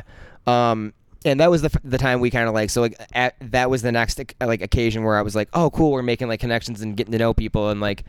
You know, now anytime that like Full of Hell comes around, it's like, yo, what's up, man? How are Yeah. you? You know, like that's and which is cool. So Which they gotta fucking come around here because I haven't seen them in like six years. I haven't seen them in a long time. The, so No, the I've never time, seen them before. Really? No. Did They're- I think they. I I personally think they get better every time I see that band play. Well, now I like. Well, the, like the first time I saw them, the first like two times I saw them, it's like I li- kind of liked them. There was a while I didn't like them. I even talked. And don't get it twisted. Like uh, I've talked to Dylan about it, being like, yeah, there was a time like I hated your band or something like that. like I thought your band sucked, and it's but it's like, you know, every year it's I've like grown. that band has grown on me, and I like them like more and more and more. Yeah. But like every year they get bigger and bigger and bigger. So it's like every time I want to go see them, now I have to like drive, Yeah. and it's like, Well, ah. Dylan hit me up like a few months ago. Oh, really? And like we like we'll we'll talk w- once in a while, like very few and far between. But he hit me up a few months ago and was like, "Hey, would you ever want to bring Full of Hell back to Rochester?" And I was like. Yes, Yeah. absolutely, and then didn't get a response, and I was just like, "All right, well, that's cool." like, like he hit me up, and I was like, "Yeah, man, like, yes, He's a- let's he's do a it." little, a little. Uh, it doesn't really. I don't think fucks with social media too much. I so mean, I would just be like, Smart. "Yo, what up, dude?" Yeah, it, it is. yeah. But yeah, I Um, think I think a lot of I feel like a lot of kids or younger bands don't do what we what we're we're just talking about right now, which is like I, for me it's always like playing with a touring band was sick. Not because I was like playing with a bigger band, but because like yeah, it was like I'm meeting new people from like a different place. I'm seeing a band I can't see. I'm establishing contacts. I feel like a lot of bands kind of don't have that like the the connections really aren't there. Like, I don't know. Yeah, uh, especially I mean, obviously COVID fucked all that up with touring and Yeah. everything, and like, yeah, I, it's it's inter- and again that ties in even with like what I said earlier about MySpace and what a good networking tool that was. Oh, Like. I don't I don't know honestly the stuff you're talking about. I don't know how it works now. I mean, I I've booked Yeah. shows a couple times recently. Jared, you book a lot of shows. We can talk about that a little bit later. Like, there isn't like a protocol for it. I feel like whereas back in the day, like even during the era you're talking about, it was kind of standard. Like, oh yeah, you're gonna get in touch with this band, you're gonna book them, you're then like you can go play in their city, and like it all kind of typically went the same way usually, and they're gonna stay at your house and all this kind of Yeah. shit. Yeah. And it feels like there's less of a standard procedure for that now, but I could be wrong. I don't really know. You know, I- I, I- didn't play music for a long time. I just started again a couple years ago and getting I- the lay of the land. I don't really know. Like I feel like for me, like I feel the same way. Like I've always been like if I'm if I if I'm like playing with a band that's not from here, like especially like being a little older now, like you want to make the connections because you want to know that like that band is gonna have a good time here and like they have people to come back to and hang out with if they come back. Like Yep. and that's like I feel like that's a big thing is like you know, for the familiar faces, like I want to be able to come back to like a show and like we played Columbus last weekend and it was awesome. Like we had a great time. Like, the show was cool and like th- it was like with the in love guys like it was their other band rejoice they were like stoked to have us because you Yeah. know they, we, we had them here and like that's always been a big part of it for me is making connections and making friends like i you know i've wanted to since i've been a kid like I moved up here with like stars in my eyes of being like, oh, I want to like meet all these people and like, you know, I want to make all these new friends because Totally, I didn't yeah. have these friends in high school and like I didn't have these friends where I grew up. So it was like, it's always been a social aspect for me because Mhm. you know I I've, I like to think that I'm a relatively nice person and like Yeah. you know I want to like meet other nice people Well, yeah, who but are, one are thing good that always people, you one know. thing that always pisses me off is when people who play any kind of music like to take an attitude of like I'm only doing this for myself. You know, I don't care what other people think. Like it, because the thing is, like any kind of music or performance, like it is a form of communication. You're communicating something, or you should be. Like if you're not, if that's not your goal, and you just want to play guitar or whatever, like then why are you releasing it into the world? Like you, you, you're ostensibly on some level, whether you admit it or not, doing that to make some kind of connection. So why not like capitalize on that as much as possible? Of course. Um, another. And go ahead. I was gonna say when you guys play, if you guys keep do, going as a band and you play Columbus again, like it's gonna be probably even sicker because you had people that like you probably be a you'll have like a recording out. People will be able Yeah. to know you. Uh, Because as as of right now, only your current band, only Shallow, is there's an EP coming out. Yeah, coming Uh, out. Uh, you know, within uh, we'll say who know, uh, you know, who know with any any physical release. I'd say this. I don't know about this, but like who knows? yeah, it'll be it's always it'll, it'll be out. way longer than it ever thinks it takes. Um, but yeah, when you guys play there again, like it'll be fucking probably even sicker. Like if Yeah, you had a right. good time, then oh man, next time's gonna be sicker. And I Th- think that's and that's exactly it, man. Like we like, you know, we since I've been a kid, like I've always wanted to do that. Like I've, I've like. When I was younger, I wanted to like tour. You know what I mean? Like, it was like I'm sure everyone wanted that. You know, Yeah. they're all Yeah. like we're all relatively the same age. Like, we all probably were like, dude, we, gotta be in a band. We gotta tour, and we gotta like Mhm. d- play these shows and make friends. And like, getting the opportunity to do that is awesome. But like, you know, now at uh, you know at almost thirty, like I know I'm probably not gonna be able to do that as much. And like getting the chance to do that once in a while is still very very sick. And Yeah. 13 year old me who you know was like stoked about the lore of like Operation Ivy touring across the country in like a fucking car you know with a with a Mhm. with a box that held their gear on top. Like I thought that was super cool and like I wanted to do that you know? And getting older and having the chance to like kind of do that once in a while was always like cool. This is what it's about Yeah. for me. Like I love this shit. So if if I may compare and contrast for a second, it's I mean it's interesting because you were involved with more like I guess what we would refer to as like the capital H hardcore scene a little bit or that side of it. Um, a, a, a different uh, uh, taste of it. I guess. Yeah, A different, you know, whereas, flavor as opposed to like, yeah, I don't think you were like, like yeah, I love irate. that's not what I'm no, saying. no. that's not that's not quite what I'm saying. But like I think the Death Wish records, uh, t- my, like Touchstone might make sense to people. As someone who was in like Rochester punk bands during the same era, like one big question on our minds meeting like a touring band we had booked was always like are they going to be cool or are they going to be like nerds like most of the bands are and like it was like every time Smoke weed. yeah. do, do, are they going to want to listen to the the fucking uh, Hasil Adkins record? Like, are they going to get it? Like, and then, but then the flip side of the, and like seven times out of ten, we'd be like, yeah, those guys were all right, like whatever. But I will say, like, the, it was always like, and it still is exciting to me. We had this experience with illiterates. I mean, most of the people we've met through Leaking Head are very cool, but like meeting people from out of town and like seeing like, oh, they're like kind of exactly like us back home is always like a Yeah. sick feeling. that's a cool oh, it's so fucking great. feeling One of the dude. pinnacles of this was fucking. I think it was Male Nurses. It was one of the bands those guys had, or maybe it was another one. They had a song on one of their demos called like Rochester Boys, where they were singing about people from Rochester because they That's sick. I liked love it here that. so much. They like say something about going to Richie's house. It's incredible. Like that, really? I'm still proud of that. That's yeah. super fucking Wow. cool. But uh, yeah, I don't know. People fucking, you know, give we give if you're in a band or whatever, playing with touring bands or you're on tour, give people a chance. Be open minded, and because we all have probably more in common than we realize. So Yeah. it's That's true. good to good That's to why, seek uh, that out. That's why punk is so punk and hardcore so cool because, you know, there's the the community aspect to it. You know, Yeah, I mean, dude, like for me, like you know, growing up where I grew up, I didn't have a mall. I didn't have things. I had to like, f- I had to kind of like take the best of the best and things that I found from like watching TV and like watching like MTV and Fuse, yeah, and I had to like dive into that, you know, and like I didn't have like uh, like not having a a scene of people, you know, it was like if I liked a band like uh, the Unseen or like the Virus or like Action, like any of the punk core records bands, like I went through a phase where I listened to nothing but that shit, like Cheap Sex, loved that shit, you Yeah. know. But like I, you know, I'd find bands like that and think they were really fucking cool. But then I could hear a band like uh, I don't know, like the uh, what, the Blue Meanies. They're like a ska band. They're like an Asian Man Records band. So like completely fucking polar opposite band. But Yeah. it still made sense to me because it was like. This is still a punk band, and this is Yeah. still like uh, there's still, still like a unifying idea under, Yeah, underneath it all. We you talked about that a lot on this podcast, like uh, kind of uh, the barriers between subgenres and little sub scenes, and how a lot of times they're just aesthetic. And I think everyone's, at the very least, everyone's music would be better if they kind of got over it. I was, Yeah. we, were, we were thinking about this because Integrity played here, and Tyler and I were listening to In Contrast of Sin, the first EP. Okay. We're like, I don't know what to compare this to musically other than like Axegrinder. It just sounds like a crust record. dude. Like yeah. s- I so another big thing for me growing up, and I, I know we kind of diverted a little bit, It's but okay. It's um, Joe Rogan style, like I said. exactly, Joe on Joe. Uh, a big thing for me is um, Jamie, pull up In Contrast for Sin. um, I used to like get alternative press.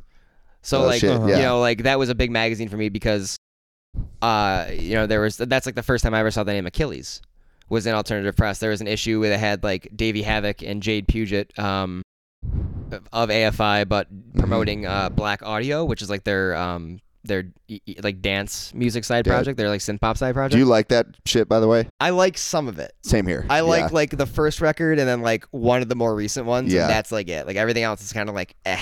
right. whatever. Yeah, yeah, yeah.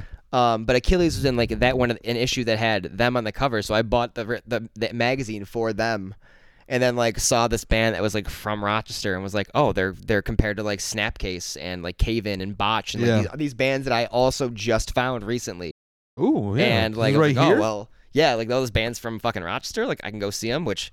No, because Yeah. they're they don't they don't play shows. You know, like I saw Achilles for the first time two years ago. Yeah. so That's how it. Um, f- I think it felt when uh, we I got the when I heard about like spoonful of Vicodin, yeah, and then I got the uh, this comp kills fascist volume I, one. I have that literally sitting in the car right now. oh really? Yeah, Hell I have the CD sitting in the car. Yeah, 'Cause first time I it's- saw week uh, f- uh, saw Weekend Nachos, yeah. Yeah. was on there too. like you, yeah, it's like oh this band from Rochester's on this thing from Relapse Records Yeah. that did this like big label. Oh, let me check out all these bands. I think now In- I'm like, Insect Warfare is on there too. Yep. Maybe. Yep. Yeah. Those weekend nachos songs are like their best. They're songs. I some of the I best think songs for sure. Prioritizes on that one. yeah, yep. Woo, that's a fucking Like, hit, we, dude. we will kill you if you come near. Tho- those were the those were the songs that were on a um. They had like that weird lathe, Lathe nacho. nacho. Yeah, yeah. That's so cool. I'm Yeah. really, I'm really happy you guys know that too. That- Oh, yeah. I'm not Yeah. surprised, but I'm really happy about that. No, I remember going to Record Archive and like ordering it. I bought that from Fye in Henrietta Oh, wow. and Marketplace Damn, Mall. that's wild. I remember that comp and Yeah. hearing about it because of Spoonful. I did. I We at also the time- brutal truth. Brutal uh, Truth's on it, Total yeah. fucking destruction. I think the CD itself had like a, chainsaw to the face. Are they Yeah, on that it's- too? yeah. okay. Which This- is funny. Uh, shout out to Ben and um, John, John, yeah, um, who uh, we are friends with now.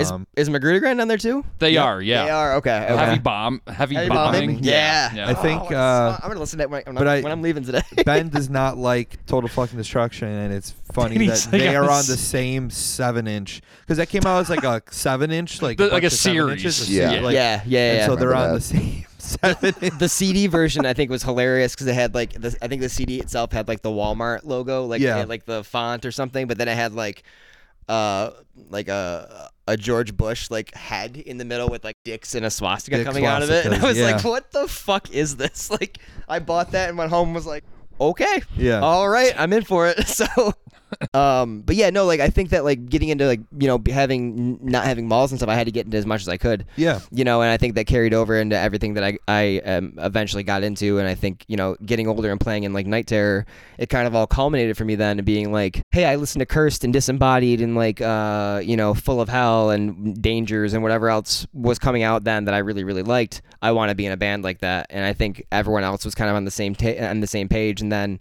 you know. I, I, as your tastes change and you get into different stuff, you kind of find different bands that you kind of want to like try to emulate or, Yeah. or or sound similar to. So after Night Terror, like you know, I was I, I had already found bands like Cult Cult Ritual and like like Raw Nerve and stuff. Yeah. and, like that. Those are the bands that were starting to like So make more sense to me. What what time? Because I'm I'm tracking the timeline in my head. So we're- Sorry. we're- no, no, it's all good. It's all good. Um, as I was doing it in my head, so there's no reason for anyone else to know. Um, so that was like we're talking like 2011, 2012 there with Night Terror, right? And Yeah, then- so so we're when that? starting off. Yeah. Yeah, so yeah. we we started um we started in 2011 in fall of 2011, and uh played our we played our last show in September of 2013 with Full of Hell actually at Bugjar, um, which was a weird show. Was that with VOC too? VOC didn't play that one, Okay. but we so we that wasn't supposed to be our last show, and we ended up just like everyone being super over it and like not wanting to do it anymore. And then we started uh, like three a few of us started a different band uh, called Black Houses. And then like when we we were, we were writing in for Black- 2013. Same, that was like 2014. I, wa- I wanted to focus on the era like 20 just broadly speaking we could start with and I don't mean to interrupt you but like 2013 or late 2013 or 2014 through like 2018 okay. I like the music scene in Rochester as far as music I cared about felt kind of dead and I was not I very involved with it Completely agree. so I'm curious what was up with Black Houses and like what were you up to during that same period of time so yeah, you can start with the Black Houses so stuff yeah, sure. um, with Black Houses, we we we so we were we were doing that, and we ended up wanting to play like a final, like an actual Final Night Terror show. yeah Um, and that was the end of 2014, and VOC played that. Okay. Uh, Yeah. 'cause yeah. I was I was gonna. Say, I feel like I remember. Yeah, so that was that was VOC, um, the Curl and Drag, Hideout. Uh, I think S- Sulk played. Yeah. Yeah. I think I Yeah, remember. yeah, yeah. remember Sulk that. played, and then Night Terror played. So that was like our last. That was Did like I our go to actual that? last show. Did we go to that? I mean, I know. I, I I'm pretty sure. I, I feel would. like I remember would that, have yeah. because I would have wanted to see VOC. I love For that sure. band. I Yeah. fucking I they think I went to that too to see Sulk. Probably, I think I remember that. Did uh did what's his face punch someone? Was that the show he punched someone? he did that a lot, but yes, I I, mean, know yeah, what you're yes. talking. that I, was Yes. like every Sulk. I- shit. Yeah, I- they're right. It is- I know what you're talking about, and yes, Yes, that happened, and yes, I know that happened because I, I got a, a nasty text about it the next day from somebody Oh. that I will not bring up. okay. Oh, gee. that I will that I will say off air. so yes, that happened. Uh, the Sulk the Sulk set was awesome. I loved that Yeah. band, and I've loved every band those dudes have been in. So Yes. Okay. I am. shootings, awesome. Fuck. I am. Remember, shootings, I yes, I do that remember one. that show. Okay. So yeah. So you form Black House. So Night Terrors ends. You know, kind of done. You form Black Houses, like like many bands do. Some of the members still want to do something. So Yeah. Keep doing that. Is that- And that's what- like you, Ethan, Jake, right? Jake played drums, and then uh, Chuck uh, Shapley Yep. um, played guitar. And what was kind of the musical thesis statement for Black Houses? You said you want to do something different. What were you trying so to do? we we started we started the band kind of like wanting to do something like uh like more so like his hero is gone and like tragedy. Kind of ended like thou, right? yeah yeah. So it started off a, a, a little crusty and like a little more like of a hardcore band. And we had like two songs written like that and we just weren't happy with them and i think originally it was supposed to be me chuck jake ethan and then joey clark from drew's Yeah. and joey like we had joe come in and play bass like for like one sh- one like practice Mm-hmm. and he was just like i don't really know if i want to do this like i'm i think Yeah. Drew, drew's was just starting then so they were like he was like tra- focusing on that um, so I ended up playing bass in Black Houses, and it kind of like it went from being like a band that wanted we wanted to be like a crusty band or like more more like the Secret and like uh and and His Hero's Gone, and then it ended up sounding like like Thou and like the Sisters of Mercy were, were the bands that we like said were our like our, our our influences. So like a a doom band or like a heavier band, but like also so like a like a like a post punk band, Yeah. which Which I will I say, guess was a thing. his hero. I will. I will say his hero is gone. As a lot of like doomy stuff, so it's not that crazy of a difference. I- yeah. I don't know if I ever heard that band. I want to hear. Do you guys have a demo or anything? We do. I'm, I I could imagine Doom, like goth Doom, actually working pretty well. We, we I was really stoked on those songs. Like I Yeah, loved it's a doing cool that idea. band. We uh we had a demo tape. It was actually like I during doing the Sore Ear stuff. It was like right around the time that was starting too. So we I put the demo tape out and like I think we made 50 copies and I gave like 40 of those copies away to friends just so Mhm. they'd get out of my Yeah. house, you know. Um but Black Houses was a lot of fun. We played like probably 10 shows as well and Mhm. uh we I think we had about 20 minutes of music and we had one we had one more song that um, we played live one time at uh, North Street with um, Obsessor and Oh, yes, I remember uh, that show. Connoisseur I yeah, think that was a fun show. I uh, remember you guys playing with um, Seven Sisters of Sleep, and that was our first show yeah uh, Ilsa Ilsa. yeah What what year would that have been? that would have been 2014 that was that was like yeah. May 2014 those bands were on like the uh, A389 label. Right? Yeah, yeah, It was. I think yeah. it was like an A389 tour that just like happened to be And I able to be routed through Rochester. Two things. I remember it being going super late Yeah. Oh, because there was some sort of um. that shit sucked. like a stand-up comedy thing. no, or no, there was like a not not I was gonna say drag show. Um, bou- not boudoir. Oh, wasn't uh, it? It was like burlesque- somebody's like burlesque burlesque show. Oh, Yes. Yeah. There's some yes. shit like that. And there was like way too many bands.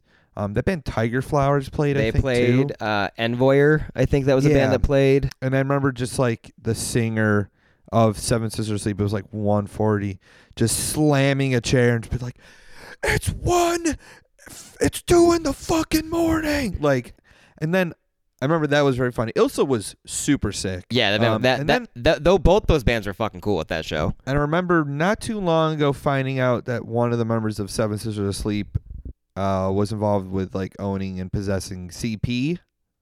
it's like, ooh, Jesus. well, let's get rid of this seven inch. Cool. Let's Good. throw that like a frisbee out the Yeah, window. yeah. cool. Yeah, Um, right? Yeah, that was uh good for good first show. Yeah, Uh, good yeah. first show to play first on. Yeah, we yeah. Oh my god, Then we you're played like like, three. Probably played like eight. It was great. Yeah. Oh my god. Oh, so nice. But yeah, Black Houses was a lot of fun. We um, we had one song that was like our like the last song we wrote was like 14 minutes long. Oh wow. So like it was like it went from being like a doom song to like having a black metal part, which was like something we were trying to like do. But yeah. um, and then Chuck Chuck moved. Uh, we kicked Ethan out of the band uh in 2015, and he, he moved to like Texas or something. Yeah, he moved to Austin. Yeah. Uh, so we we kicked him out after finding out. I mean, we kind of always knew he was a scumbag, but I guess it was harder to convince people than. Yeah. uh, than others. Things, you know, myself things were a little bit different uh, back in the mid 2010s. You know, Yeah. They were. It, yeah, you it's been such a short amount of time. You know, It really between, like how the yeah. world is kind of doing is, and like how we would maybe react to stuff nowadays. For I guess I don't know. For those that maybe don't know, Ethan, uh, we'll say this in his current repertoire, uh, a sketchy character to say Yes. the fucking least. yes, Um, I don't want his his what he's done in his music uh, world and maybe even outside of that to taint Rochester or taint anything that Jared did. Um, because someone uh, the someone on Instagram posted about some uh, we'll say uh, a specific fest he was he is apparently involved with, and someone was like, someone in a comment was like, "It's always from, always got to be someone from Rochester, isn't it?" And to which Yeah, every- I replied, "What the fuck does? I don't think I said what the fuck is it. What does that mean exactly?" I mean, everyone in Rochester is a former tech deck champion who is racist and makes power electronics. That's every single I mean, person. Yeah. listen, I'm from Rochester. I'm going to be the first one to tell you I stay putting out tapes called Slavic War Machine. I'm always doing that. Ah, that's. I mean, that was I do that every day. that was going to be our the the leaking head demo, and then we're like, War Machine. like, ah, we can't. We don't want to be called someone copycats. beat us to it, and man. like for context, I just love this. Every time this kid comes up, I think about the album title "Slavic War Machine." I think about what this kid looks like. I mean, he's got like he's like ninety pounds, like like the gla- like the glasses that are typically paired with like an Izod fleece jacket. And uh, I remember him having acne. Uh, Maybe that went away, but I'm sure that went away. I don't. I don't want to judge a man for. I mean, I would uh, say as a acne. Slavic war machine, he should probably get a flight and go help out. yeah. help How out, about his brothers over there in the Ukraine? Yeah, he can go help out the Azov battalion. I bet they're gonna love his music and they're gonna think. big fucking fan. and once they see the fingerboarding videos, oh man, he's Sold. he's he's He's gonna never be leaving that country. he's gonna be a corporal there. I, he's it's true. He's never gonna leave the country. That's a fact. I know. He is not getting out. Uh, that would that's a fact. Um, So Black House is pretty much. I think wh- if, if that I would say ends, or do you try and continue it, but just like no luck? We tried. We uh we definitely tried. Like we were gonna have um, I think Dan Drexel. Oh, oh, the Yeah. metal guy. Yeah. buddy Yeah, Dan, the high we- school with that the high dude. school. Oh, you did? Okay, cool. Dan, if cool. you're listening, hope you're doing well in California. I don't. San yeah, Diego. I don't, I don't know if this is ever Diego. an actual thing, but like Chuck, he and Chuck were like good friends. So um, he was he asked if Dan wanted to sing for Black Houses, and we all we were all just like, yeah, that's cool, like whatever. And then never practiced with them. Nothing ever happened with that, and we kind of just were like, well, let's just not do this Yeah. anymore. So and then uh, I didn't I didn't. That was like the end of no, that was 2015. So I didn't do anything musically for a really like a long time. Like I kind of like tried to start bands, and they just never like worked or happened, and um, That was like the nether zone in Rochester. Like Yeah, no one knew what yeah. the fuck was going on. When did you start doing Sore Ear? Or that was after that? tw- that was 2014. So Okay. 2014, uh, I think it was October is when we put the first the first tape out, and that was the the Drew's um, target weight tape. EP. Okay. Uh, for those that don't know, Sore Ear is the label that you run. Sore Ear Collective. Uh, you've been doing it for yeah quite a few years. You've bu- got a decent amount of stuff out too. You know, uh, much more uh, on top of your stuff than I am with my label. we'll say the least. Uh, I try. Thank you. I try to I try to stay on top of things because if I don't, I will lose interest. Yeah. unfortunately. So um, Keep the momentum up. yeah, Yeah. exactly. Uh, yeah, I started doing Sore Ear uh, in 2014, and um, it was like the Drews tape was the first thing, and we. But it was before I had uh, realized how much I hate dubbing tapes one to one, because I'm sure again, like we've talked Oh, about yeah. it, that shit sucks. It sucks. Um, so I we did all of the I think there's like 85 or 90 copies of that tape, and all of them were done one to one. like wow. f- in my bedroom or in Joey Joey Clark's old uh, apartment on Is- Alexander. Is so that that's not? I'm, I'm assuming it's not like a C10, is it? no, it was like, Like a a C20? fucking. I think I think the one song itself is like seven minutes, like the last song on that EP. So like I think it was Mhm. like a th- maybe a 30 minute side Okay, tape or something. yeah, it, yeah. it took fucking forever, dude. Yeah. Um, and we like folded all the J cards like one at a time and everything, you know. So it was super DIY, and uh, we did that one, and then Throat Culture. Um, Throat Culture's the Nervous episode was the next tape, and that they were a band from Albany, super cool, uh, kind of like weirdo punk. Um, I think more so uh, like kind of like comparative to like uh, that Social Circle band, right? I remember That's- them. Yeah, it's like yeah, yeah. so. I mean, I remember Social Circle being like kind of cat. They were on No Way Records, I believe, Yeah. and it was like kind of catchier with jangly guitars. Yeah, kind so like kind of like kind of jangly, but still kind of weird. Almost like I would say kind of like, um, kind of quicksandy, but not quicksandy, but still like okay. pretty weird. I, yeah, I could I could pull it up and find it for you guys. Yeah. Like, I I think it was awesome, and like I've known Seth and Aaron from that band for a long time, and uh, when they were they were starting up around the same time Drew's was starting up, and I was like, hey, like they had a demo CD out, and I was like, I liked that, and I was like, the next thing you guys do, like. Let me put it out, and they were super cool with it, and we did uh, probably the same amount of tapes, maybe like 80 copies, Mhm. you know, and uh, but that one's only like five minutes long, so it was like it took no time to Yeah. fucking dub those, but um, yeah, that was like the first, and then the, the next thing was the Black Houses demo that I did, and uh, that was the last thing that I dubbed in real time. Everything else has been like kind of shop, yeah, shopped out. so during the time that you didn't have a band, were you doing releases still? And if so, what? Because I, I want to sort of go back and figure out what was going on and during this time period where I kind of felt like not a lot was. Um, yeah, yeah, yeah. I was. I was trying to. I was so like I kind of shifted my focus like from being from playing in bands and like wanting to like play in bands, to, like wanting to do the, the label thing more actively, and I went from doing like uh one maybe release a year to trying to do a few. Yeah. And um, my big thing was from like from 2016 to 2017. Late 2017, I lived in California, and I think in that Yes, time frame, I I, did very, very few releases because of money and all auxiliary things, you know yeah, of course. Um, but I've tried to I've tried to stay as on top of doing releases as much as I can. Yeah, you've been pretty consistent. I feel like you've been pretty. There's a bunch of stuff you've put out the last like couple of years. Yeah, I mean, I think the last the last handful of years for sure, I've definitely been more so on top of uh, trying to be more active because of you know not be, us us all being kind of shut inside our houses. Like Yeah, you know, I had so much time to think and, and be like, oh, cool, I want to work with this band or fucking this band, you know. yeah. So So you said you lived in California. What um what was the scene like out there? Or were you involved in like punk and hardcore out there? Or like what was what was it like? Or were you just kind of putting out music through the label without um interacting as much with the scene there? Because I would imagine it would be hard to like move to a new place and tap into that stuff again and sort of do the whole process we started the episode with of finding the scene and integrating yourself. That seems like a challenge to me. So how did that pan Uh, out? so I, I lucked out kind of hard moving to California. Like, um, I knew people out there already from from doing tours with other bands Yeah. and stuff, and like uh, I, I was dating someone who lived out there who had a bunch of friends, and uh, I met a bunch of people through her, and that was really cool. And some of the people I'm still like tight with and still people I talk to. Um, but I I really didn't get a chance to go to a ton of shows out there because of the fact that uh, uh, money. you Yeah. know what I mean? Like it, Yeah. it sucks having to pay bills and like especially when they're astronomical being in California. Um, I probably went to like maybe five shows out there the entire time and How long were you there for? uh, a year and a half. Okay. yeah. And uh, I, I was able to I, I did a bunch of touring while I lived out there. Like I was able to tour with a, with a band uh, for a while, and that was cool. But while I actually lived in California, I think I saw like 18 Visions play their first show back. You know, I think I think Retox played that. Hmm. Uh, I tried to go see The Body and Loma Prieta when they did Uh-huh. a tour, and that didn't happen. But like.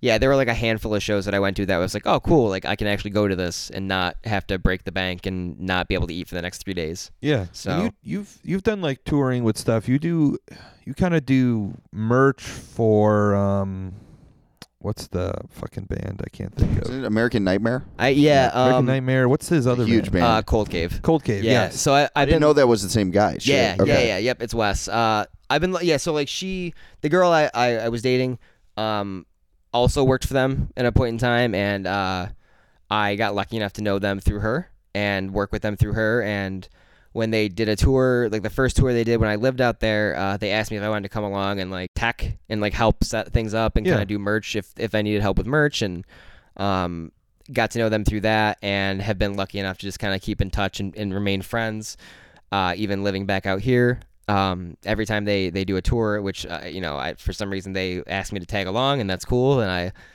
am very okay with it Yeah, and Uh, so Because yeah, you recently did. They did like a couple shows. yeah uh, an did a, um, a weekend with uh, chemical fix and gel Gel. and uh, it was like their 20 year anniversary Oh, for wow. background music um, which was like their first lp Yeah. and that was super cool. That was like I, you know, like that was a show where all all, all three bands that played were three bands that I fucking love. Yeah. So I got to I got to watch them four nights in a row, and it was sick. That's yeah. That's that's shit's awesome. Were you on the Cold Cave tour with Boyd Rice or no? I was not. No, That's a drag. I, I I met Boyd Rice.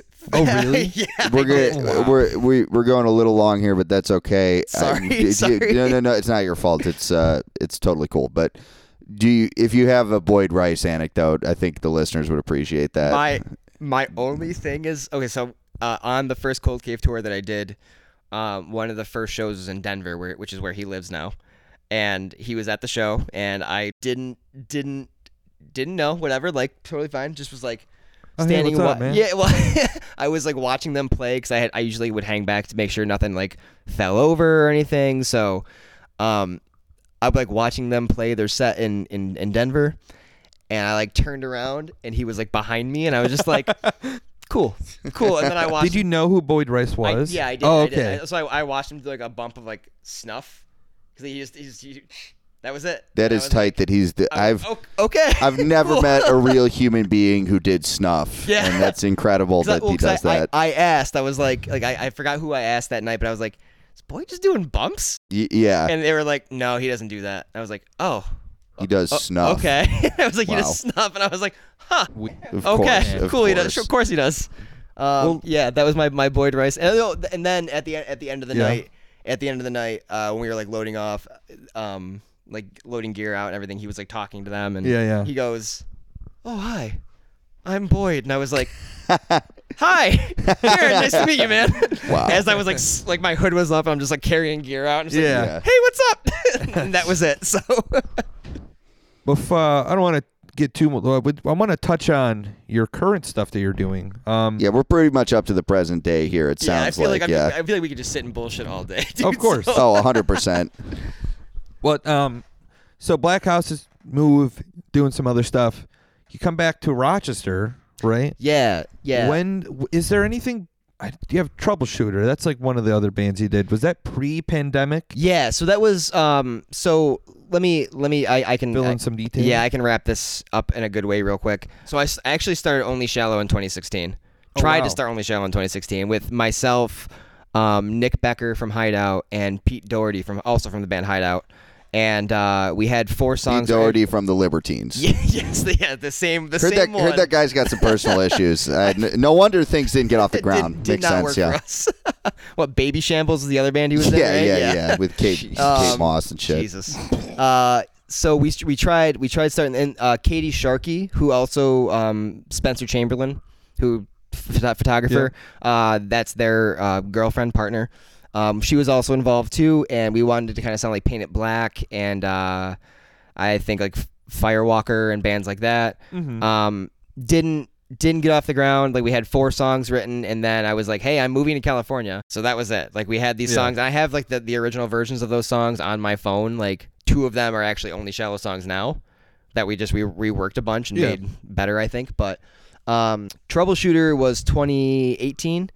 Uh, right when I moved back home, like uh, Casey Sanders and Christian Ortiz uh, were jamming and asked me if I wanted to come and hang out and see if I wanted to play bass in this band, and I liked it a lot. And it kind of just sounded like um, they. th- I think the way that it was supposed to come out sounding was more like Drug Church or like Self Defense Family or Yeah, like one of those kinda like stuff. a kind of like a like a post hardcore band on that end of things or like uh, Praise. But I think it ended up sounding more like a screamo esque post-hardcore band, you know, uh-huh. more so like frameworks or uh, I, I, guess I mean not really a screamo band, but like at the drive-in or like, like that style of post-hardcore. Yeah. Um, I think it kind of came off sounding like that, and uh, we only had one properly recorded song, and we had plans to go back and f- like finish out an EP of songs, and it just never happened. And then the pandemic happened, and uh, it just kind of fizzled out. We actually played our last show with Troubleshooter on March 5th Oh, wow. 2019. So Wow. like the next week would have been right like on the dot. Yeah. everything was shutting down. So Yeah. So,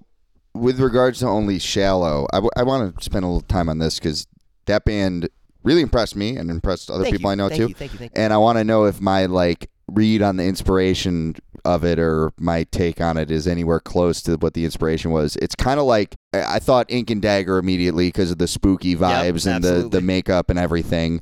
And it, what I think is interesting is it's to me it comes off like you guys sort of maybe inspired by that or that's what it made me think of. And then you dug deeper into that side of that band and added like the death rock guitar tone and I th- I thought that was really cool. Was that kind of what you guys were inspired? like? Are you into like Rikk Agnew and shit? Is that where yes, that came uh, from? I'm a big fan of the, the Christian Death records and Yeah. the uh, 45 Grave records, Uh-huh. and like uh, growing up and and being into like a varied amount of stuff. Like I, Mhm. that always was in heavy rotation for me as much as like SOA or like you know like DC Yeah, stuff here. or you know Yeah. so And that's um, an angle. That's kind of a uh, sound that I I don't. Your pri- I was surprised by because you're and uh, in your prior projects that obviously as we established wasn't something that was really explored. So like I wasn't sure what to expect. Yeah, I mean, so that, that was kind of the thing, man. Is like I've never really been able to be in a band that I've really enjoyed every aspect of. Like, I, you know, like I've liked every band that I've been in, but I've never been able to do the things that like I think that I've I've always really wanted to do. And I, you know, bands like TSOL, like the like even like the what's what the fuck's the record with the Red Shadows and Flowers by the Door on it? The one that doesn't have Jack um, uh, on it. Change today. Yeah, yeah. like I love that record. record rules. I think yeah. that record fucking rips. And shit like that, like all the early, the early, early like SoCal punk that was definitely had like the beginnings of death rock and like you know goth rock or whatever you want to mm-hmm. call it, has always resonated with me. But I've never been able to explore it in a band. And like I think for this thing, for this for this project, like Only Shallow, we we wanted to be a band like Trash Talk and a band like like like early early ceremony. But also have the in the the the death rock influence. So like it gives it like a classic edge that I think a lot of hardcore bands, for the whole time I've been going to shows at least, kind of lack. It's like they're just starting with the band from five, ten years ago that they all really liked. yeah, And not digging deeper, and what I liked about that band, it's like, oh, they went a little bit deeper. Like, like I said, it's, c- the classic element of there is there, you, and dude. Yeah, you know, I don't want to sound like an old head, but more people should incorporate that. You know what I mean? I mean, I think. that's always been a big thing for me. Is like I've always tried to bring things that in, in, into onto the table that I I like a lot. So if it's like we might have a song that might sound a little like you know like Youth of Today, yeah, yeah, but yeah. but also like have a song that kind of sounds like uh the, the the the later era middle class. You know what I mean? Mhm. Which like, I'm not gonna say that our band sounds like the middle class as Yeah. much as I would love to sound like that shit, but like that's definitely an influence. the later me. stuff is underrated, by the way. Yeah. Oh, I totally very- agree. I totally good, agree. yeah. Um, but yeah, like so, like when we started this, it was like I wanted to be in a band like Trash Talk, like Ceremony. Uh, this band Last Lights from Boston, who I like a lot. They're super fucking cool. And then like the Nerve Agents and AFI. Those are like Mhm. some of my favorite bands, you know. And like as we've started writing more songs and like we have this EP written and recorded, like the next batch of songs that I have like demoed out on my phone have I think I have like a there's like a, a Sam ha- Samhain type song on it where like would it does it make sense? I think it makes sense, you know, but like Yeah, I- ev- everyone someone else seeing the set might be like this is weird and slow and doesn't sound like a hardcore song, but like I think that kind of stuff is cool though. You know? yeah, I I mean, mean, like, I, I think it breaks shit up nicely and like it, it adds something there that wouldn't normally be there and like watching and when you when you see the same fucking five bands play all night long, it's like I'd rather see a band like that, which I'm not tooting my own horn in any way, but like I'd rather see a band that's a little weird in comparison to a band that's like Jesus fucking Yeah, Christ, like, this oh, the here breakdown again. Like, come Yeah. on. Yeah. Ugh. definitely. yeah, the, the- I think uh, trying to having just the thought of trying to do something that's like a little bit different and throwing something to mix it mix it up a bit is like something I don't. It's not that I don't see it a lot, but like so many times, countless times I've wa- looked at a demo and saw it like this demo cover looks too cool, and I know it's just gonna be generic and boring as fuck. Yeah, Like, uh, dude, totally. I did that literally the other day. I was like looking at the cover. I was like, the artwork looks really sick. If it came out in '86, it would be awesome. But it's coming out in 2022. It's going to be four minutes long. Which group? I forgot. It was posted in a demo list. Of course you did. Um, Uh, I, I mean, yeah. why- of course. Why I was wouldn't like, you it's gonna be four minutes long. I bet it's gonna be metalcore inspired to a degree, and like I don't, I don't mean like like fucking crabcore metalcore. I mean like you know like late '90s like metalcore kind of stuff. And it's like yeah, Undertow or like yeah, like bands like that. Like, yeah, and it's like, yep, this is kind of like more like yeah, heavier, like hardcore kind of stuff, a little thrashy, that kind of stuff. It's like, yep, this is just like fine. It's not bad, but it's like almost worse. I'd rather be bad. I'd rather try something different. A band try something different and have it kind of like, yeah, it's not really have it kind of stink. yeah, have it be like, ah, I don't know if they're able to do it, but like they're trying. It's some of the best punk and hardcore stuff is when they are taking risks and they're not totally pulling it off. Yeah, it's great. I was. I was listening to uh, "Cause for Alarm" by Agnostic Front the other day, which I, I do think "Liberty and Justice" is better. But the charming thing about "Cause for Alarm" is, holy shit, they're trying to do a thrash metal record, and they literally don't have the first idea about how to do that. I mean, they had to get Peter Steele to help them write songs. And Rogers like Forgot about that. Roger sounds like he wants to try and actually sing, but he isn't. It's and it's like that's what's so endearing about it is it's in this weird uh, liminal space of they're not they. I think I know what they want to do, but they are not quite doing it. But that's what's cool about it, and people shouldn't be afraid to take those risks. That's one of their best records, I'd say. yeah, the record rules. I mean, it, it works, I but agree.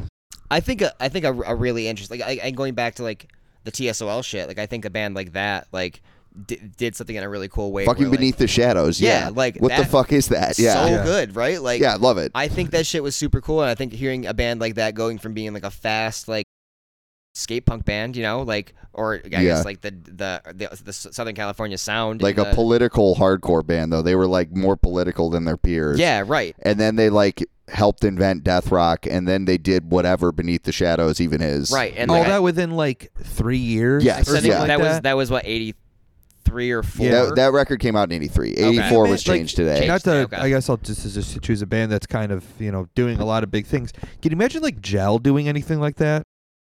No offense to them, but no, like no, I, don't think so. Right? No, I, I agree. Like I, Like, I couldn't. Uh, and That's it's kinda not what because it's not Ceremony because they. I don't think it's not because Right. they can't. I think it's because like it's kind. It would it would be a bad like it'd be move. too. I think it'd be too far of a step. yeah, You know what I mean? They but need- like, but like, bands need to like ease into like Yeah. different sounds. Well, like nowadays. you just said ceremony, and like they're they're a band. They're an early an early influence for me from being like when I started finding modern hardcore bands. yeah It was like they were one of the first because they were fucking fast. Mhm. And like Oh, yeah. like I think the first record I found was Still Nothing Moves You, which was 2008, and like the way it was sold to me in in an alternative press was this sounds like Youth of Today in a wood chipper, and I said. Yeah, Yeah, a little like that, yeah. that's what I want to hear, and that like that that sold me on that band. But they've they've done such a gradual like change from being like a powerviolence band to like a like a more of a hardcore influence powerviolence band to like a weirdo punk band with Rohnert Park, and then like Zoo was definitely like a weird kind of like kind of weird punk record, Yeah. you know, and then like L-shaped man was like, oh, we're a post punk band now, and I was like. This is cool. Like it made sense. The, the gradual progression made sense for me. Yeah. And like the last record just sounds like like Gary Numan. You Yeah. know, and that's and I fucking love Gary Numan. Yeah. Like I love yeah, Gary Numan's great. all that shit. So I like I feel I feel like seeing a band like that. Like I'd rather see a band bring all the influences in, you know, like that. As long as it's obviously tastefully done. Like I'd rather see that than seeing the same fucking hardcore band play time and time again and being like, Jesus I think Christ. you gotta. I think one thing that punk and hardcore bands are sometimes bad at is uh, viewing their art holistically. Because I, I don't think you should approach it like, oh, I want to like just add. Or I don't. I don't think the best way to approach it is, oh, let's add like this influence or like shoehorn it or whatever. You have to just look at it like, I like all these different things. Like, you, you need a base level willingness to take risks. Yeah. And then if once you like ingrain that in your head, just go for it and it'll happen. And I think that's like the way to approach Dude, music. And I I've never, agree. I haven't always been great at that either, but I've developed uh some skill for it. And I think people need to like, again, holistically, like before you even get to your band, like me as a person who plays music, am I, do I give a fuck? And if the answer is no, good. Yeah, right. I mean, like, dude, like, yeah, like, like we said earlier, like, I know that there's a certain like air around people being like, I don't fucking care, you know, but like, Yeah. I, I genuinely don't care if people like what we're doing or like like a band like what a band that I'm in is doing because like I know I like it a lot. Yeah. And like I know that I'm very proud of the songs we've written and like the the output that we're gonna have, you know, the coming out, and like that's fine. Like if someone wants to talk shit, that's cool. But like also, ah, well, Well, to that Yeah. same point though, like know? what I, what I liked about Only Shallow when I saw you guys is like I always tell people like don't think about like I want people to hear this and think it sounds like this or think about like how do I want people to feel when they hear this or see this? Like what am I communicating to them? Like fuck what box they want to put it in or if it's their style. Like and when I saw you guys I was like, "Oh, this is like isn't like one style. This is like meant to there's like an energy to this that it's conveying and that's more powerful than like a genre exercise. Thanks, Um, man. I, yeah. I I genuinely appreciate that because like, you know, it's taken me a long time to get to a point where I'm I'm happy with everything.